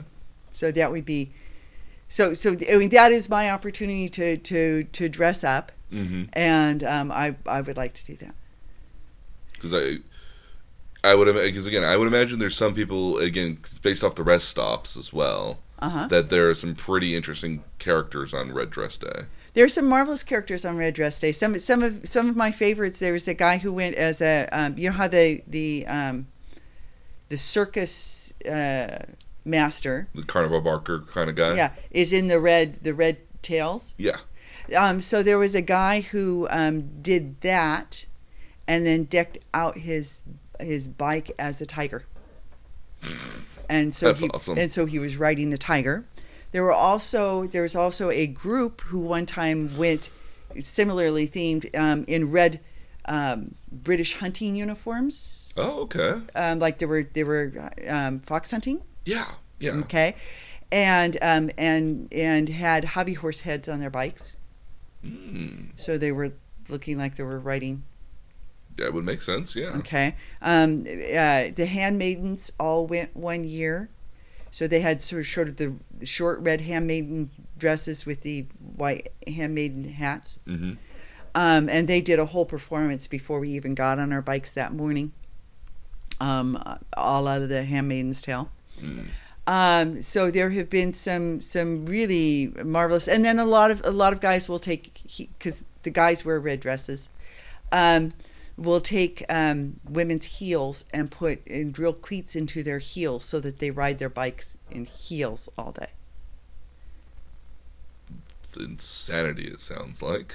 It it is because it would leave you on it'd be an uncomfortable way to have your But- it would change how you ride your bike and it it that that that set of switchbacks is switchbacks because it's a steep uphill and and I'm sorry I'm I'm not making myself uncomfortable for that. That was my complaint about the dragon outfit which I promptly was gave away so- when it was done because it it, it was it's almost like pleather Oh yeah. That's, And- not, that's not going to breathe whatsoever. and it didn't breathe and going on that uphill I was just insanely sweaty. Oh no, I, I could absolutely I could absolutely see that, and Yeah. and that would be the thing that um, because I'm imagining a lot of this right now, and it just it, I imagine it's just a real spectacle. It's probably like the reason to go do the ride on some days.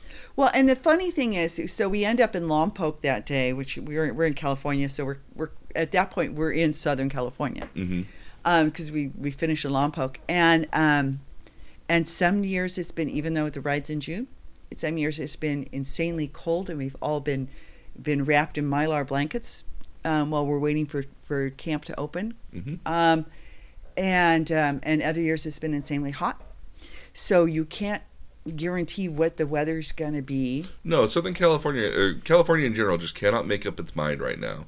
Yeah. We were literally like at the beginning of the week here, 75 degrees in the Right. middle of January. And then by the end of the week here on Friday, rain. Rain and and today it's um it's the high is supposed to be 53, and they're and they're guessing that we might have snow as low as 500 feet uh, on Monday. Bonkers. Just absolute Uh, insanity. bonkers. Yeah, so even in even in June, the ride is scheduled in June so that it's not too hot, it's not too cold, because we're on the coastline and and the coastline tends to be cooler. But there are days when it's really cold, Oh, yeah. I, I, I can and the imagine. nights and the nights are really cold. hmm Well, it's, it's a down jacket Well, we're camping. And especially because you're so close to the ocean, too, in a lot of cases. The Yeah. temperature changes quite a bit as you're closer to the ocean. But I would like to have something truly. I've gone as the as the Flash as well. hmm I figured that would be a popular one. Yeah, the Flash is a Flash is a real popular one because you can easily get the helmet cover with the With little uh, thunderbolt bolts. wings inside. yeah on the sides and um and so I've I've, I've done that as well. So yeah, I'd like to be to have something really awesome for Red Dress Day. That was both awesome and comfortable, which is is the See, is the the, thing- difficult part of it. See, the thing for that one would for me would be that like, if, if I did that, if I if I did the ride, I'd want to do it as as Chewbacca the entire time, Well- which would just be which would just be like balls hot the entire way through. So it would be a no for the most Well, part. you need to find out if the if the um, if the rainforest uh, allows you to use use uh, time for uh, uh, charitable giving because there are some companies that do that, and there are roadies on the ride oh, that's that- true. that spend the week supporting us, and those people wear costumes every day. True. Every Very day true. has a different theme. Every day has, and, and every restaurant has a different theme. So, um, so uh, if you're part of a, a whatever, road crew or something like that. yeah, you're part of, uh, you dress up every day, Mm. and it and and it, it it absolutely makes the day to to get up in the morning and see everybody dressed as flamingos. or there was a rest stop where the theme was share the road, and they were all dressed as Cher. Ah. There have been Elvis road stops where everybody's There's- dressed, there's dressed pair- in various versions of Elvis. There's a very famous drag stop as well.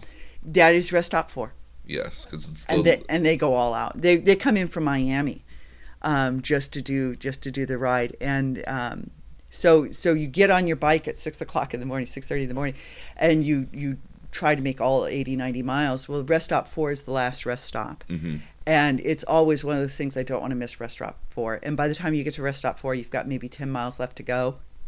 And you might as well go the whole way. Yeah. So it's rest stop four that keeps me going. oh yeah, and, and especially on a ride like that where y'all win us little Bo Peep one year in sheep. it's the best. Um, so those are four costumes that I think I can get done by the end of the year, if not sooner. Well, I'm gonna I'm gonna charge you since we did this episode with with uh, helping me come up with a good red dress day. I, we, the ride is not going this year, so we have 18 months in which to do this. hmm and um, and something that would be lightweight foam for my helmet. That would go Oh, with I- whatever that was. Oh, I have ideas already. I I, I, I have ideas for that. Well, that's that's going to be our challenge. Okay, yeah, definitely do that. Yeah. Um, on the list here as well, I had some cosplays that I would be that I would that I really want to do, but for lack of one reason or another can't do immediately. Okay. Um, so the first one here is going to be uh, the Doctor from, not from Doctor Who, but it's from a game called Arknights, Okay. um, and it looks like this. oh, whoa. Okay. So it's kind of like this kind of trench coat sort very of thing. very very pleathery. yeah. Now, mind you, you can buy this costume online already. Which which is a note. There are there are cosplay websites. That's how I got Princess Peach. Mhm. Um, which that is will- stunningly that- accurate. just- That'll just make you what, whatever you want. You just give them your sizes, and you pay them a fair amount of money. Um, I was looking on last night on Etsy for one of these costume ideas because again I had ideas and I was like, Yeah. I wonder if anybody's made anything recently on this. Yeah. Um, And Etsy is, by the way, an excellent resource. oh, absolutely. And there are people on there. If you wanted to make a fantasy staff, you know, you could you send them you send them what you're interested in. They'll make it for you for three four hundred dollars and collapsible as well, so you can travel with it. Well, and I got Princess Peach's crown and earrings and um, brooch. Same thing for me. I got Exact got them all. Got 'em- digital had- printing. digital printing had a guy had a person online that uh, that made them fit perfectly on me and everything the horns the Yep. earrings the brooch the Yep. the crown yeah all that perfectly got again got the dress on Lightweight. on- got the dress online too Yeah. so um so yeah this is this particular costume here because it's a silent protagonist Mm-hmm. um would be to get like a black balaclava over my head that goes Yeah. that so you can't that's entirely over my head Uh huh. and never say an entire word the entire the entire bit and pantomime everything. That would be hard for you. It I would because I like to talk, but Yeah. like I, but I like but I'm also a very gesticular person and the thing Yeah, with this are. would be to get a bunch of gimmick items from the game as well. So like there's a bag that you can get where you recruit people and uh, if I get a light inside there when when I zip it when I unzip it here and have the light go off, but then Yeah. if I had like a little speaker in there that had like different char- that had like different name uh, different um, retorts that some characters make inside there, I could be like zip it up real quickly, be like, shh, don't you know we're gonna leave that inside there maybe. Yeah. Um, have like the dollar bill money with me or just little. If I had the if you have some of the props that go along with this, it makes it much more interesting Yeah. to pantomime it. Especially if you never say anything at all, and that would be the that would be the real trick with this one was would be to never say anything at all. Yeah. The next one after that is one I've always wanted to make, but I've seen other people make it, so I've been a little less uh, desiring of doing it myself. Uh, would be to do a World of Warcraft character. And what else but my war, but a warlock? Oh wow, that's that. That actually is very cool. And there's some glow in the dark paint that you could do that. So there's a bunch of glow in the dark paint. You could use that with um, the the dress robes and the skin parts would be the easy parts to do in this in this particular case. Yeah. It would be the shoulder pads and the helmet. Now the the, shoulder pads are are uh, kind of the snaky sort of thing here. yeah cobra sort of cobra things.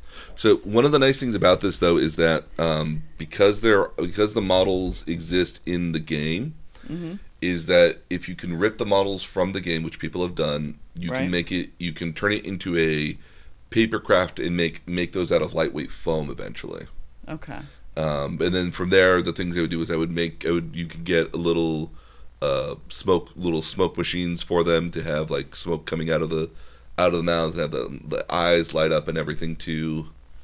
Um, this is where this is the costume I was looking for if I wanted to get like a staff to go along Yeah. with it because trying to see if anybody makes the staff. They don't necessarily, but I'm sure if I You if could I, task somebody. if I task it. somebody to make it, yeah. Yeah. The real thing I wanted to make the the real thing that I wanted to go along with this here, and I have to, and I didn't think to grab a picture of it, so I'll have to grab a little picture of it real quickly. Um, is that there are these little creatures called um, imps um, uh, that um, that the warlock can summon, Uh huh. and um, the trick there would be to see if I could get like plush versions um, to get like a plush version of it and have it kind of either sitting on my shoulder Oh wow. Like it's like little gremlins yeah, they are. They are very much little gremlins. Yeah. with- with wings. oh no no no wings just Oh, I see wings. no no that's just that's just fur Oh, those are ears. the, yeah they're ears Okay, the ears look like wings. they do a little um, the, the trick the thing here would be that if I could find somebody who now now I found somebody who made who makes who's made these before Okay. um, who's made a plush of them before Uh huh. Um, and so it looks like that. Oh, that's way cool. So um, the thing for that would be that I want to get like three of them. So I'd have one hanging on my shoulder, one hanging off my arm, and another one hanging off the staff. So because the big thing in, in World of Warcraft is you as one of the one of the abilities you have summons lots of imps at a, uh, Yeah. at a time, and at certain points in the game you could be walking around with like thirty some odd imps following you around and doing work for you. That's pretty cool. So yeah, and and that would be the thing here. So if I, I'm trying to reach out to this person here because if she if she still if she's still in business and makes them, mm-hmm. and I and my logic there was going to be like, I would like you to make three of them, and I don't care what the price is right now. I will I will buy them off you. You know, and then that would be the impetus to actually okay. Now I get to now I have to actually Now I've invested. Yeah. Yeah, now I've invested. Now I have okay. to make well, okay. Well, so let's let's talk about this just real quick as is maybe the closing subject. Uh, how when you when you go into cosplay, how much do you expect to pay? I mean, how much do you expect to, it to cost you? And you're making your own and then buying the like the finishing touches, and the finishing touches matter. No, Okay, so so as an example here, as much as the Bowsette cosplay was kind of a joke, Yeah. I went into it full steed for a couple different reasons. One of which was that like, you know what? Like, let me figure out what this is like. I've always kind of wondered what a ball gown Yeah. would be like to wear. Like, Yeah. what is that like? Maybe Yeah. like so. Why not give this a try at the end of the day? Um, so like in that particular aspect, like, you know, I didn't break the bank. The dress itself, I think, only cost me like eighty bucks, and had Okay. it 80, yeah. You, 85 you bought, bucks. a, bought a used you bought a used dress on on no, eBay. no, nope. No, that was new. custom ordered from Japan. Uh, custom ordered from China. Oh, very good. Okay. So yeah, it, that's that's I- how I got Princess Peach. yeah. So I fou- I found a place online that made just like a black dress with like a, I guess it's a sweetheart neckline and Yeah. strapless, and Yeah. um, I wanted to have kind of the um, corset back, I guess, just because I figured it would Yeah. Hug me tie it better. up. Yeah. uh, it would hug me better, I suppose. Um, so there was that. Uh, there was, they're easily size adjustable is their big advantage. Yeah. Mhm.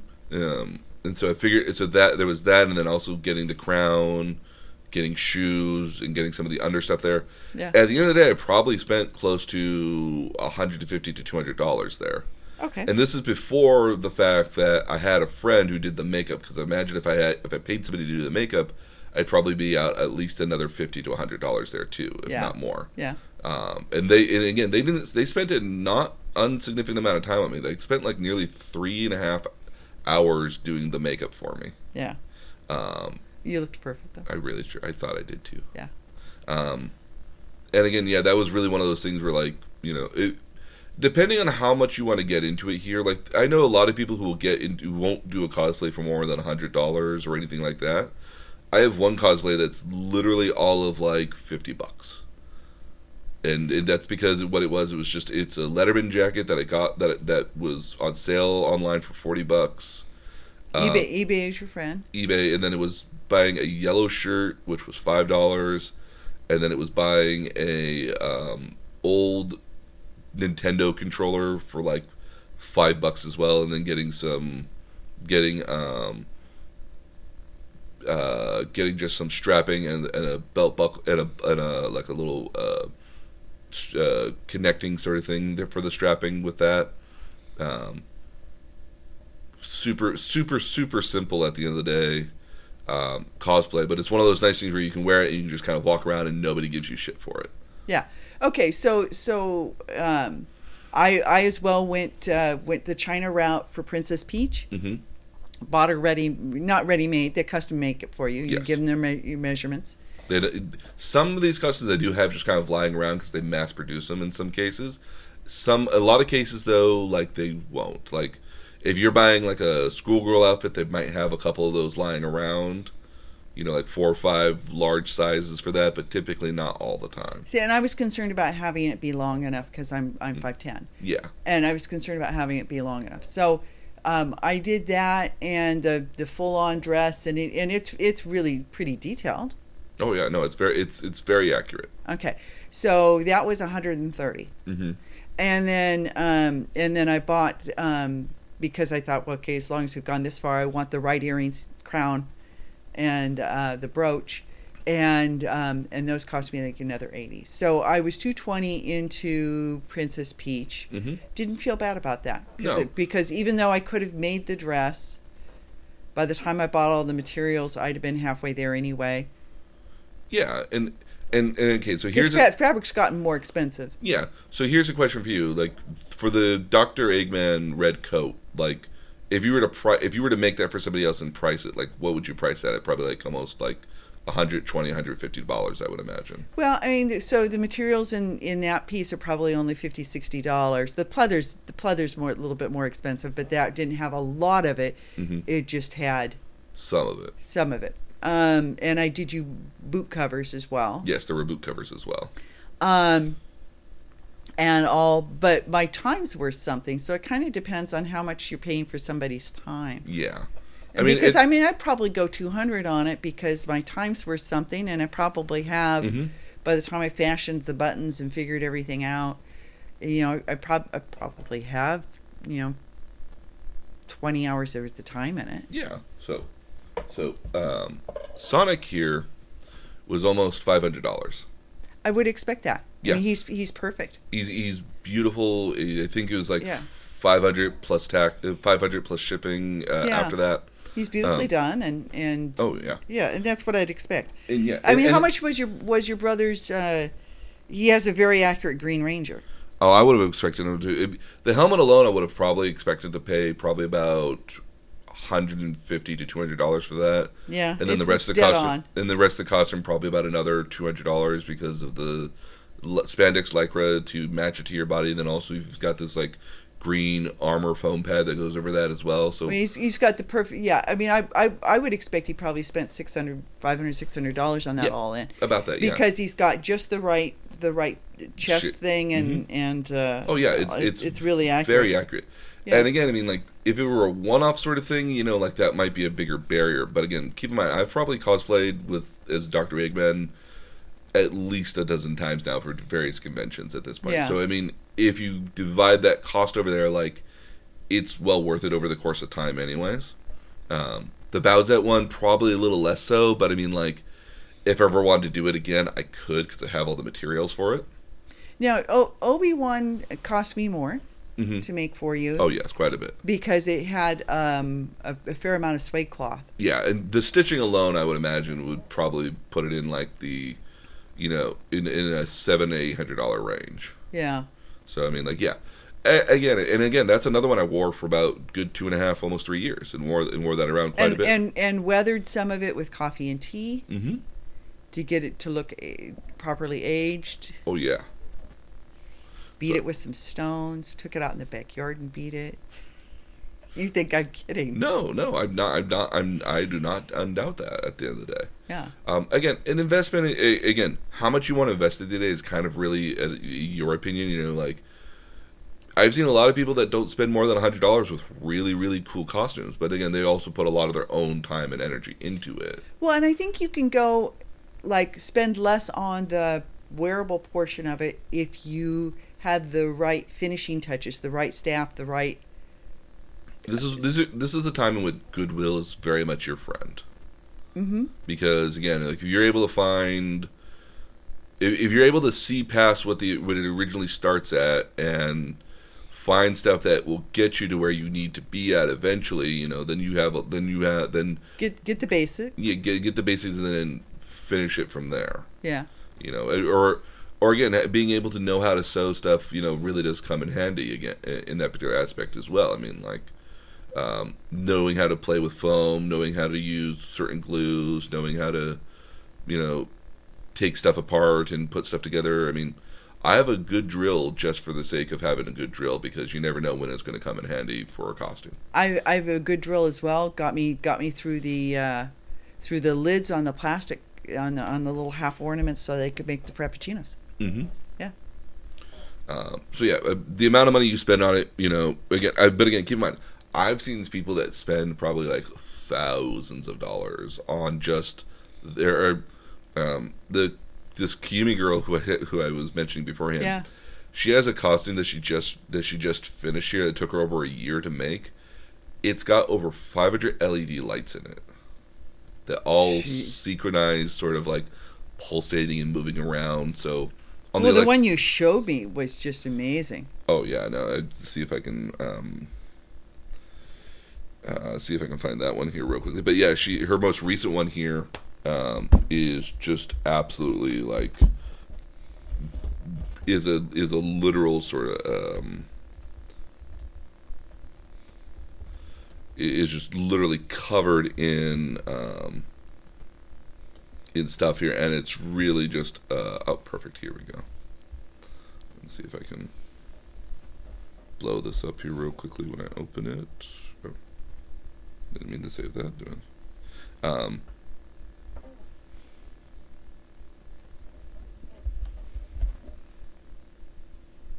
turning my surface. Oh wow! So again, it's she so has that's not that's that's not a uh, that's, That's not a, a, a, a drawing. no.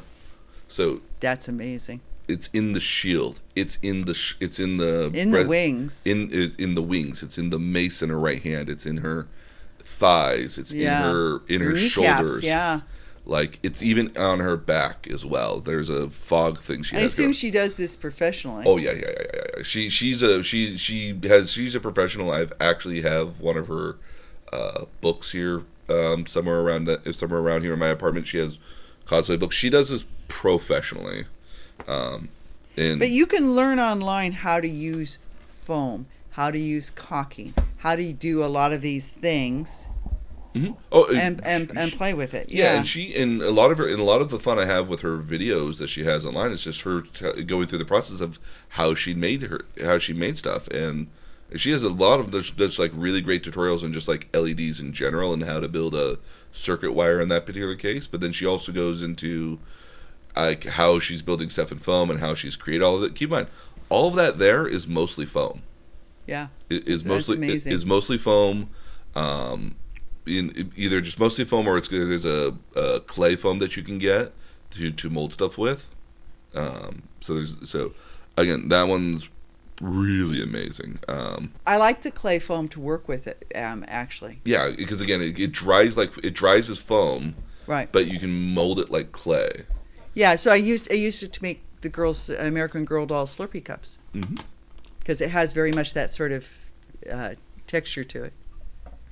So, going on to my other giant list of wish list of of, of cosplays of Uh-huh. costumes I would want love to do one day, um, would be to be a Draenei paladin, also from World of Warcraft. So, Okay. um, these are the Draenei. Oh, that's They're cool. big blue people, so Yeah. it works perfect for me. Yeah. The fun part is going to be the legs because again, it's got kind of this horse hoof sort of like double Thing, double yeah. knee thing going on. Now, there's a lot of people that have to do hooves online, and I figure you could steal Yeah. the furries that like to do dress up as horses yeah. or something of that nature to copy what they do, and not Yeah. and really all you need to do is just have the hooves kind of peeking out, and the rest of it's just armor on top of it. Yeah. But you just want to get the right shape for it. Yeah. And then this would be um, the armor that goes along with it. So it's kind of this blue and it's this gold and steel sort of thing with blue on it. And again, big big bright shoulders that have again would be LEDs kind of lighting through there. Okay, so and I'm going to give you one more tip because Mhm. I did this for your Evangelion costume. Or no, what did I do for you? I did the blue the blue costume with the silver and and gold. Oh, oh, oh I, I know which one you're talking about. Um, this was the Wild Star. Wildstar, okay. Yep. So um, pleather, if you get good quality pleather, hmm um, and you get a Teflon sheet, Yeah, you can buy Teflon sheets pretty easily. will kind of double as arm. Will double as like a foam sort of like. Thing. Yeah, so you get the Teflon sheet and and you can layer pleather hmm um, pieces like shapes and iron them on using the Teflon sheet between the pleather and the iron, hmm and and pleather will fuse to itself and still keep its texture. Yeah, and so because again, that one's kind of nice because it's got this leathery sort of um, sort of look here. So th- th- if that were the case here, that the next one I would do would be from the Fate franchise. I would do I would use that for this because this is all kind of like gold armor sort of thing. So this is Yeah. Gilgamesh or Yeah. or Archer from the Fate series. Well, and you could you could layer the the pleather pieces exactly that way using the Teflon sheets Mhm. and Yeah. iron them into each other yeah, and then and get that. and then paint on like the the blue highlights here and there. Yeah. The the one difficulty with this one here is that he has um he has a really cool sword called Ea. Uh huh. which um, it looks kind of like a baseball bat at the end of the day with this um, with uh, this binder kind of uh, scabbard sort of element Yeah. at the bottom. But um, along the what would be the blade blade is that it has three segments on it that all rotate opposite of each other. I'm going to give you one more tip. Okay. Um, when sewing on pleather, Mm-hmm. um, there are Teflon um, uh, feet for your sewing machine. Okay. And if you get the Teflon feet for your sewing machine, Mm-hmm. they glide over the leather. If you use a metal feet on on pleather, Mm-hmm. It's gonna stick. it sticks.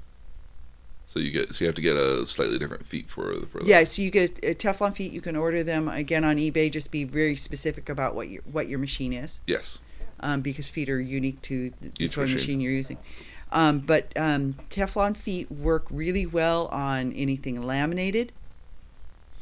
Um, anything with that can have sort of a, a mildly tacky surface Okay. that might stick to a metal foot. Mm. Um, you can get Teflon Teflon feet. I learned that from somebody um, when I because I I use a lot of laminates when I I sew for bicycles. Okay. And um, and they, they said, well, what? You're not using Teflon feet? I said, what? What are Teflon feet? And Uh, and, and they they uh, clue me in, and they are a wonderful thing.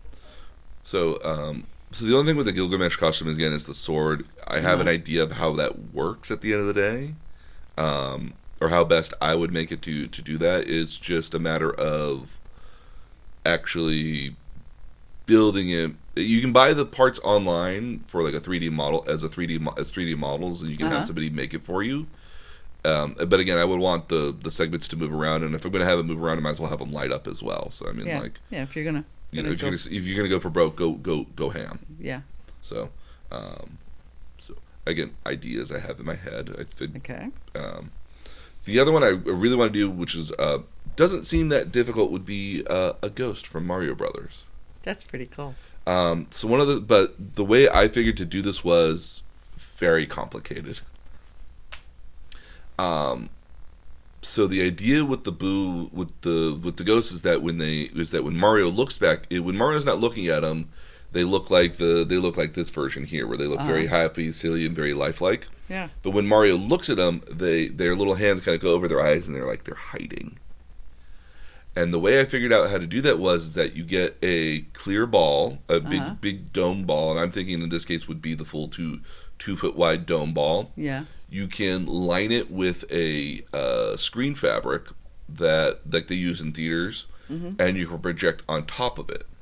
And so you would get a little projector inside the ball, and you would project the face onto the ball. And then what you would have to do there is that you would have to have an animation for kind of like a- you're imagineering there. yeah, I, I Okay. do. Yeah, so like yeah, so. But the way I figured you would do it here is if you got the little projector in there, you could get it to project onto the screen there, and it would give it kind of this ghostly look, anyways, as well. Yeah, And so you can have this very kind of idle sort of like his tongue is sticking out, he's smiling, kind of looks like he's kind of floating a little bit, going back and forth. Then there's an animation that kicks in where like I could trigger it where he goes to close his eyes, and then he's, it's a little bit dimmer. He's got his eyes closed, maybe he peeks out occasionally or something as an idle animation. And then another animation that brings it back out to being like, oh, nobody's around, like and then kind of go back to this neutral sort of idle animation the thing for that is. The, the big thing for that right now is that I know you can buy a little projector for like fifty bucks. You get a couple like long. You get a couple um, RC style batteries that will get Mhm. it to run for for a couple hour for an hour or two at a time, and just kind Yeah. of have like a dozen of those with you for a con. You can pers- you can suspend it from like um, the easiest way you can get that to do to to work with this as well is that you just suspend it from one of those um, potted plant holders that have like kind of the curved rod on it. yeah, yeah, So you can kind of like carry it around kind of like a staff almost. yeah. Um, the real, real hard part though is how to get the projection and animate it. Because I figure the way you could do it is you could make a a phone app for it and run it off a phone app. Wow. It, I know, yeah. I mean, I, It'd be it'd be way cool if you could do it. yeah, and, and I met, and again, I mean, like this is the part where I have to figure out how to code a phone app. Yeah. um, because I have to get it to play an animation seamlessly, um, seamlessly at the end of the day. Have a transition for it um, that goes into the have have a, have this idling sort of normal face, an animation that transitions into this other closed, you know, hiding Yeah.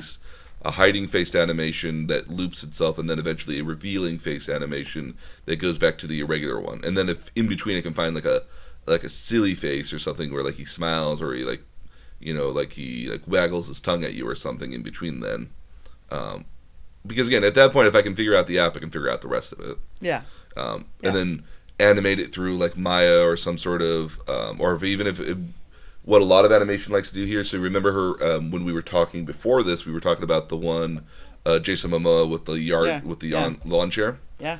You would, Because we're in the middle of the Bernie, uh, yeah. the Bernie things. The the Bernie the Bernie is the Bernie is the old man is the old dad, kind of just like you know cross legged and oh god, it's such a great picture.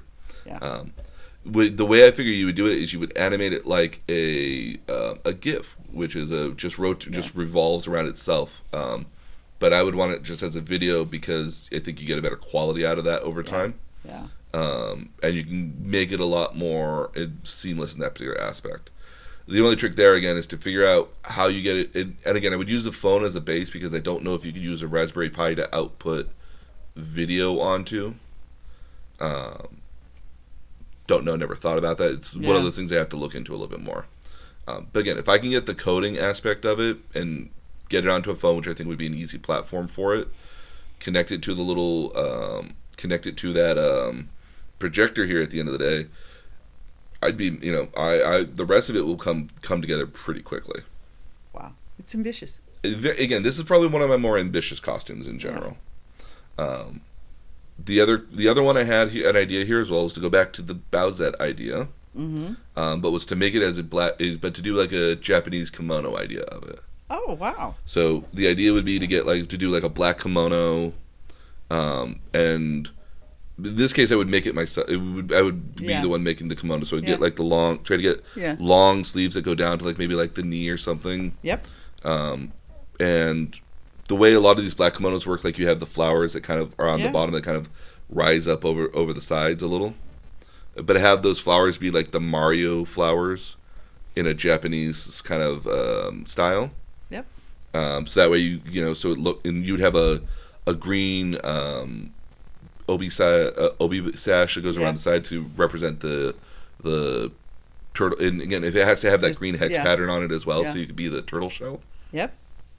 Um, and then when you And and and for and for the obi sash, what you might want to do is use something like Spoonflower that does custom prints. Yeah. So your sister could design. She's done it for me. Um, design the print, the the base design for you so that it, it matches when you go to print it, mm-hmm. and then you custom order it on uh, Spoonflower. Okay. Um, the real the real fun one for this one though would be um, because the way the the sleeves are would go down to my knees. Is that Mhm. Um, when I had them when I had my arms close to me, you wouldn't see a whole. You would just see the the outside of the sleeves would have like the the flowers that were also kind of creeping up on it as well. Yeah.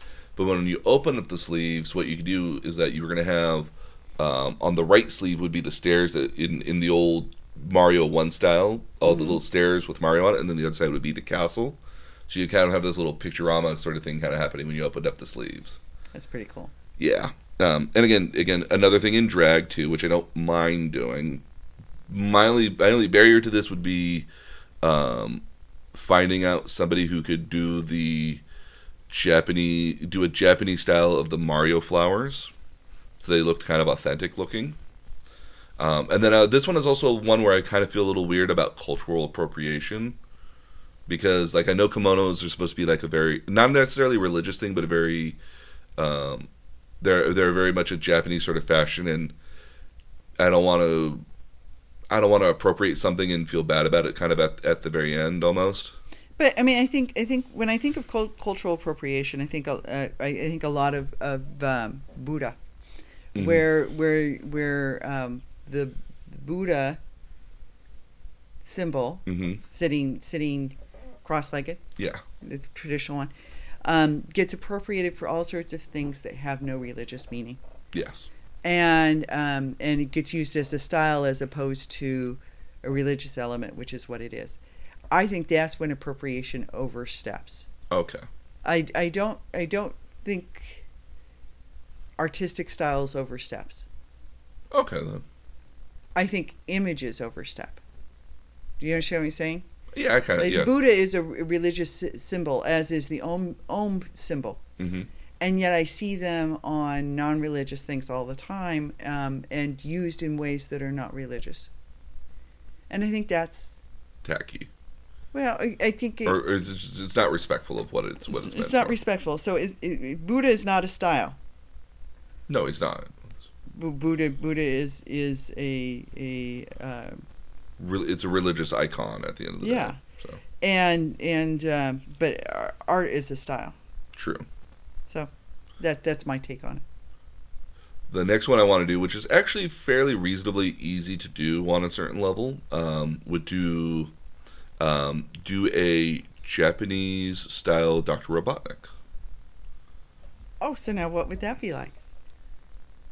So so it Oh. would be so the idea would be to just like a blue kind of uh, yukata sort of like Yeah. um, everyday sort of like wear sort of thing. Have uh, the Geta sandals as well, Right. where like they, they raise you up off the ground by like a foot. They're all made out of wood. Um, and they get a red haori jacket that goes over, Over that, it. Yeah. and then have either you or Stitch in the back the Eggman logo on the back of it, Yeah. and then still just shave my head, have the the mustache and the glasses, Yeah. Um, and then as an added effect, um, what I would love to do is to, um, and I know you can do this with like uh, really thick stockings. I think uh, Yeah. the opaque ones. I think Yeah. um, is if you line them with a Pringles can or some sort of like two liter bottle, Uh huh. you can paint onto them and then make it look like fake tattoos. So I have like two, so I have like two D fake tattoos kind of over my arms and give that impression of being like a yakuza, you know, sort of thing. Well, you can buy the the fake tattoo arms on on exactly that hmm um, on eBay. Oh, I know you can. It's just I, I want it to look like um, 2D art or 2D art from um, Sonic the Hedgehog. Essentially. Oh, okay. So that you know, so that's what So the, specific ones. So I so so um, I did for your sister one year an octopus costume, taking opaque stockings mhm. And um, the long balloons, and making the long balloons, um, the long thin balloons, making them sort of curly and Mhm. shaped, and then putting the stockings. I, I took four pairs of pantyhose, so it had eight arms, and um, and I did the stockings, and then I took potato stamps and stamped on the suckers across the bottom, and used stiffy stuff to make the to make the whole thing stiff. Oh, okay. And then I sewed the waistband of the stockings together. And it fit around her like a tutu skirt. Okay, so speaking of octopuses, I just say, so you could you, you could use balloons. you to could use inflate- balloons, yeah. Um, another idea I had was to do Ursula. Oh, there we go. Because again, I figure I have the black dress, Yeah, um, and I could create tentacles that kind of look like they're coming out from underneath the dress. yeah. Um, so again, I thought that would be kind of. It's It'd be just very cool. it'd be kind of silly and fun. Another one where you would do this in drag. Yeah. Um, but again, I don't have any issues with that. Um, I would love a Doctor Strange costume. That is cool. I, I, I think the Marvel cinematic version of Doctor Strange is just so freaking cool. Yep. Um, and then what's really cool um, for this one here is that one of the things you can do is you can actually buy the circular um, discs that he, he Yeah. generates, but not just any sort of circular discs. Um, you ever see a spinning LED board? Yeah. So you can get one of those, and somebody's actually programmed it with the magical symbol on it. Oh, that's perfect. So the magical symbol still kind of rotates and moves because they do it does in the actual movies Yeah. and stuff. yeah, So you can have that out there, so you can look like you were still doing it and everything. there we go. Yeah. So That's very cool. this is one like I, this is one I would clearly just buy at this point. Um, Yeah, 'cause it'd not not make it myself. Yeah, it, it would be fairly inexpensive to buy.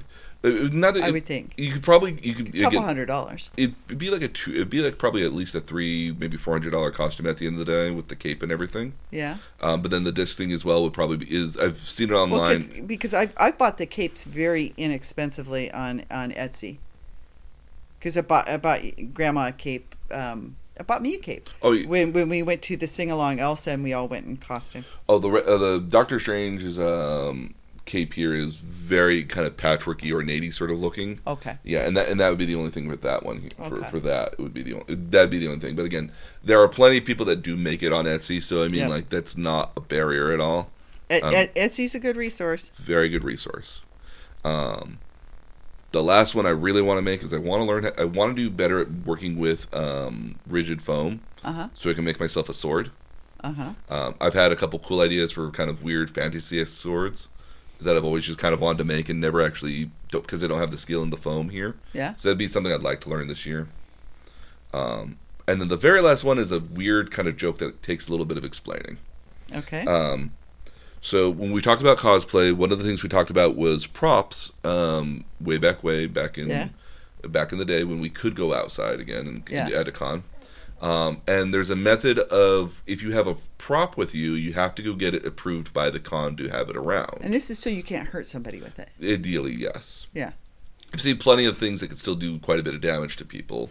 You're right. Um, but the con- things at cons, they literally have a, a list of things that do for props. Can't have sharp sharp blades. They can't have they can't have any metal blades or sharp blades because even a metal blade, even if it's not sharp at all, you know, still has a lot of heft yeah. and do a lot Yeah. of you know, and it can actually still slice at the end of the day, regardless. You know, Yeah. like it, will crunch through it, but it will, you you can get there. So they don't allow metal blades. They don't allow um, they don't allow airsoft guns or, or any guns of any sort of caliber at all. Okay. Um, you can have a prop gun so long as it doesn't shoot at all and it has an orange tip on it. So no ner- no no nerfs. You can actually have a Nerf gun with you. Um, a, a lot of there's a lot of people that go online that repurpose uh, Nerf guns and repaint them to look like either real guns or fantasy guns at the end of the day. Um, again, the real major trick is to make sure you put an orange tip on it, so um, if you're pointing it at somebody who does have a gun, they know it's not an actual gun because it's an Right. orange tip on it. Right. That's why a lot of airsoft guns have orange tips on them. Yep. Um, the other thing you can't have as well is you can't have staffs over a certain length. Okay. So a lot of them are capped at like being um, six feet tall or no or no more than six inches above what your own height is. Okay. Um, and again, this is a, you don't swing it around wildly and lose control Right. over it. Right. Um, you can't have bows um, with you. You can have a bow, but you can't have it nocked. So you can have you can't have the string in it. Okay. So like, you can carry it, but you, it can't be.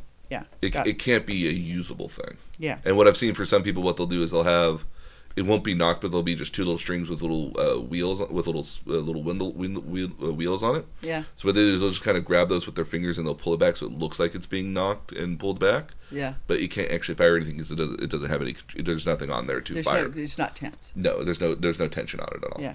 Okay. Um, and so when you have a weapon that is approved, what you usually get is what they call a, a peace bond.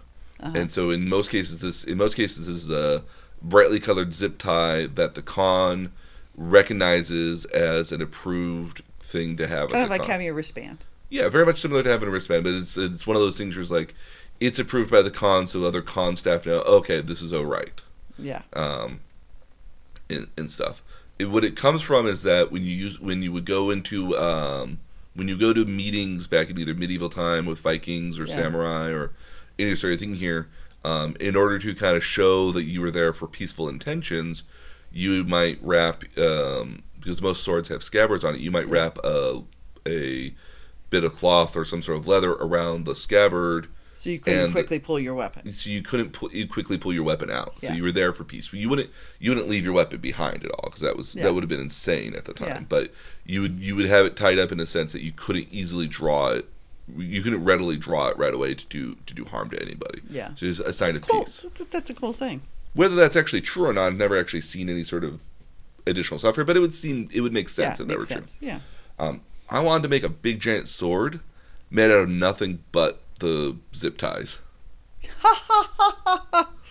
Sort of like a Game of Thrones chair, but the sword version, just Uh, zip ties. Just out of pure zip ties.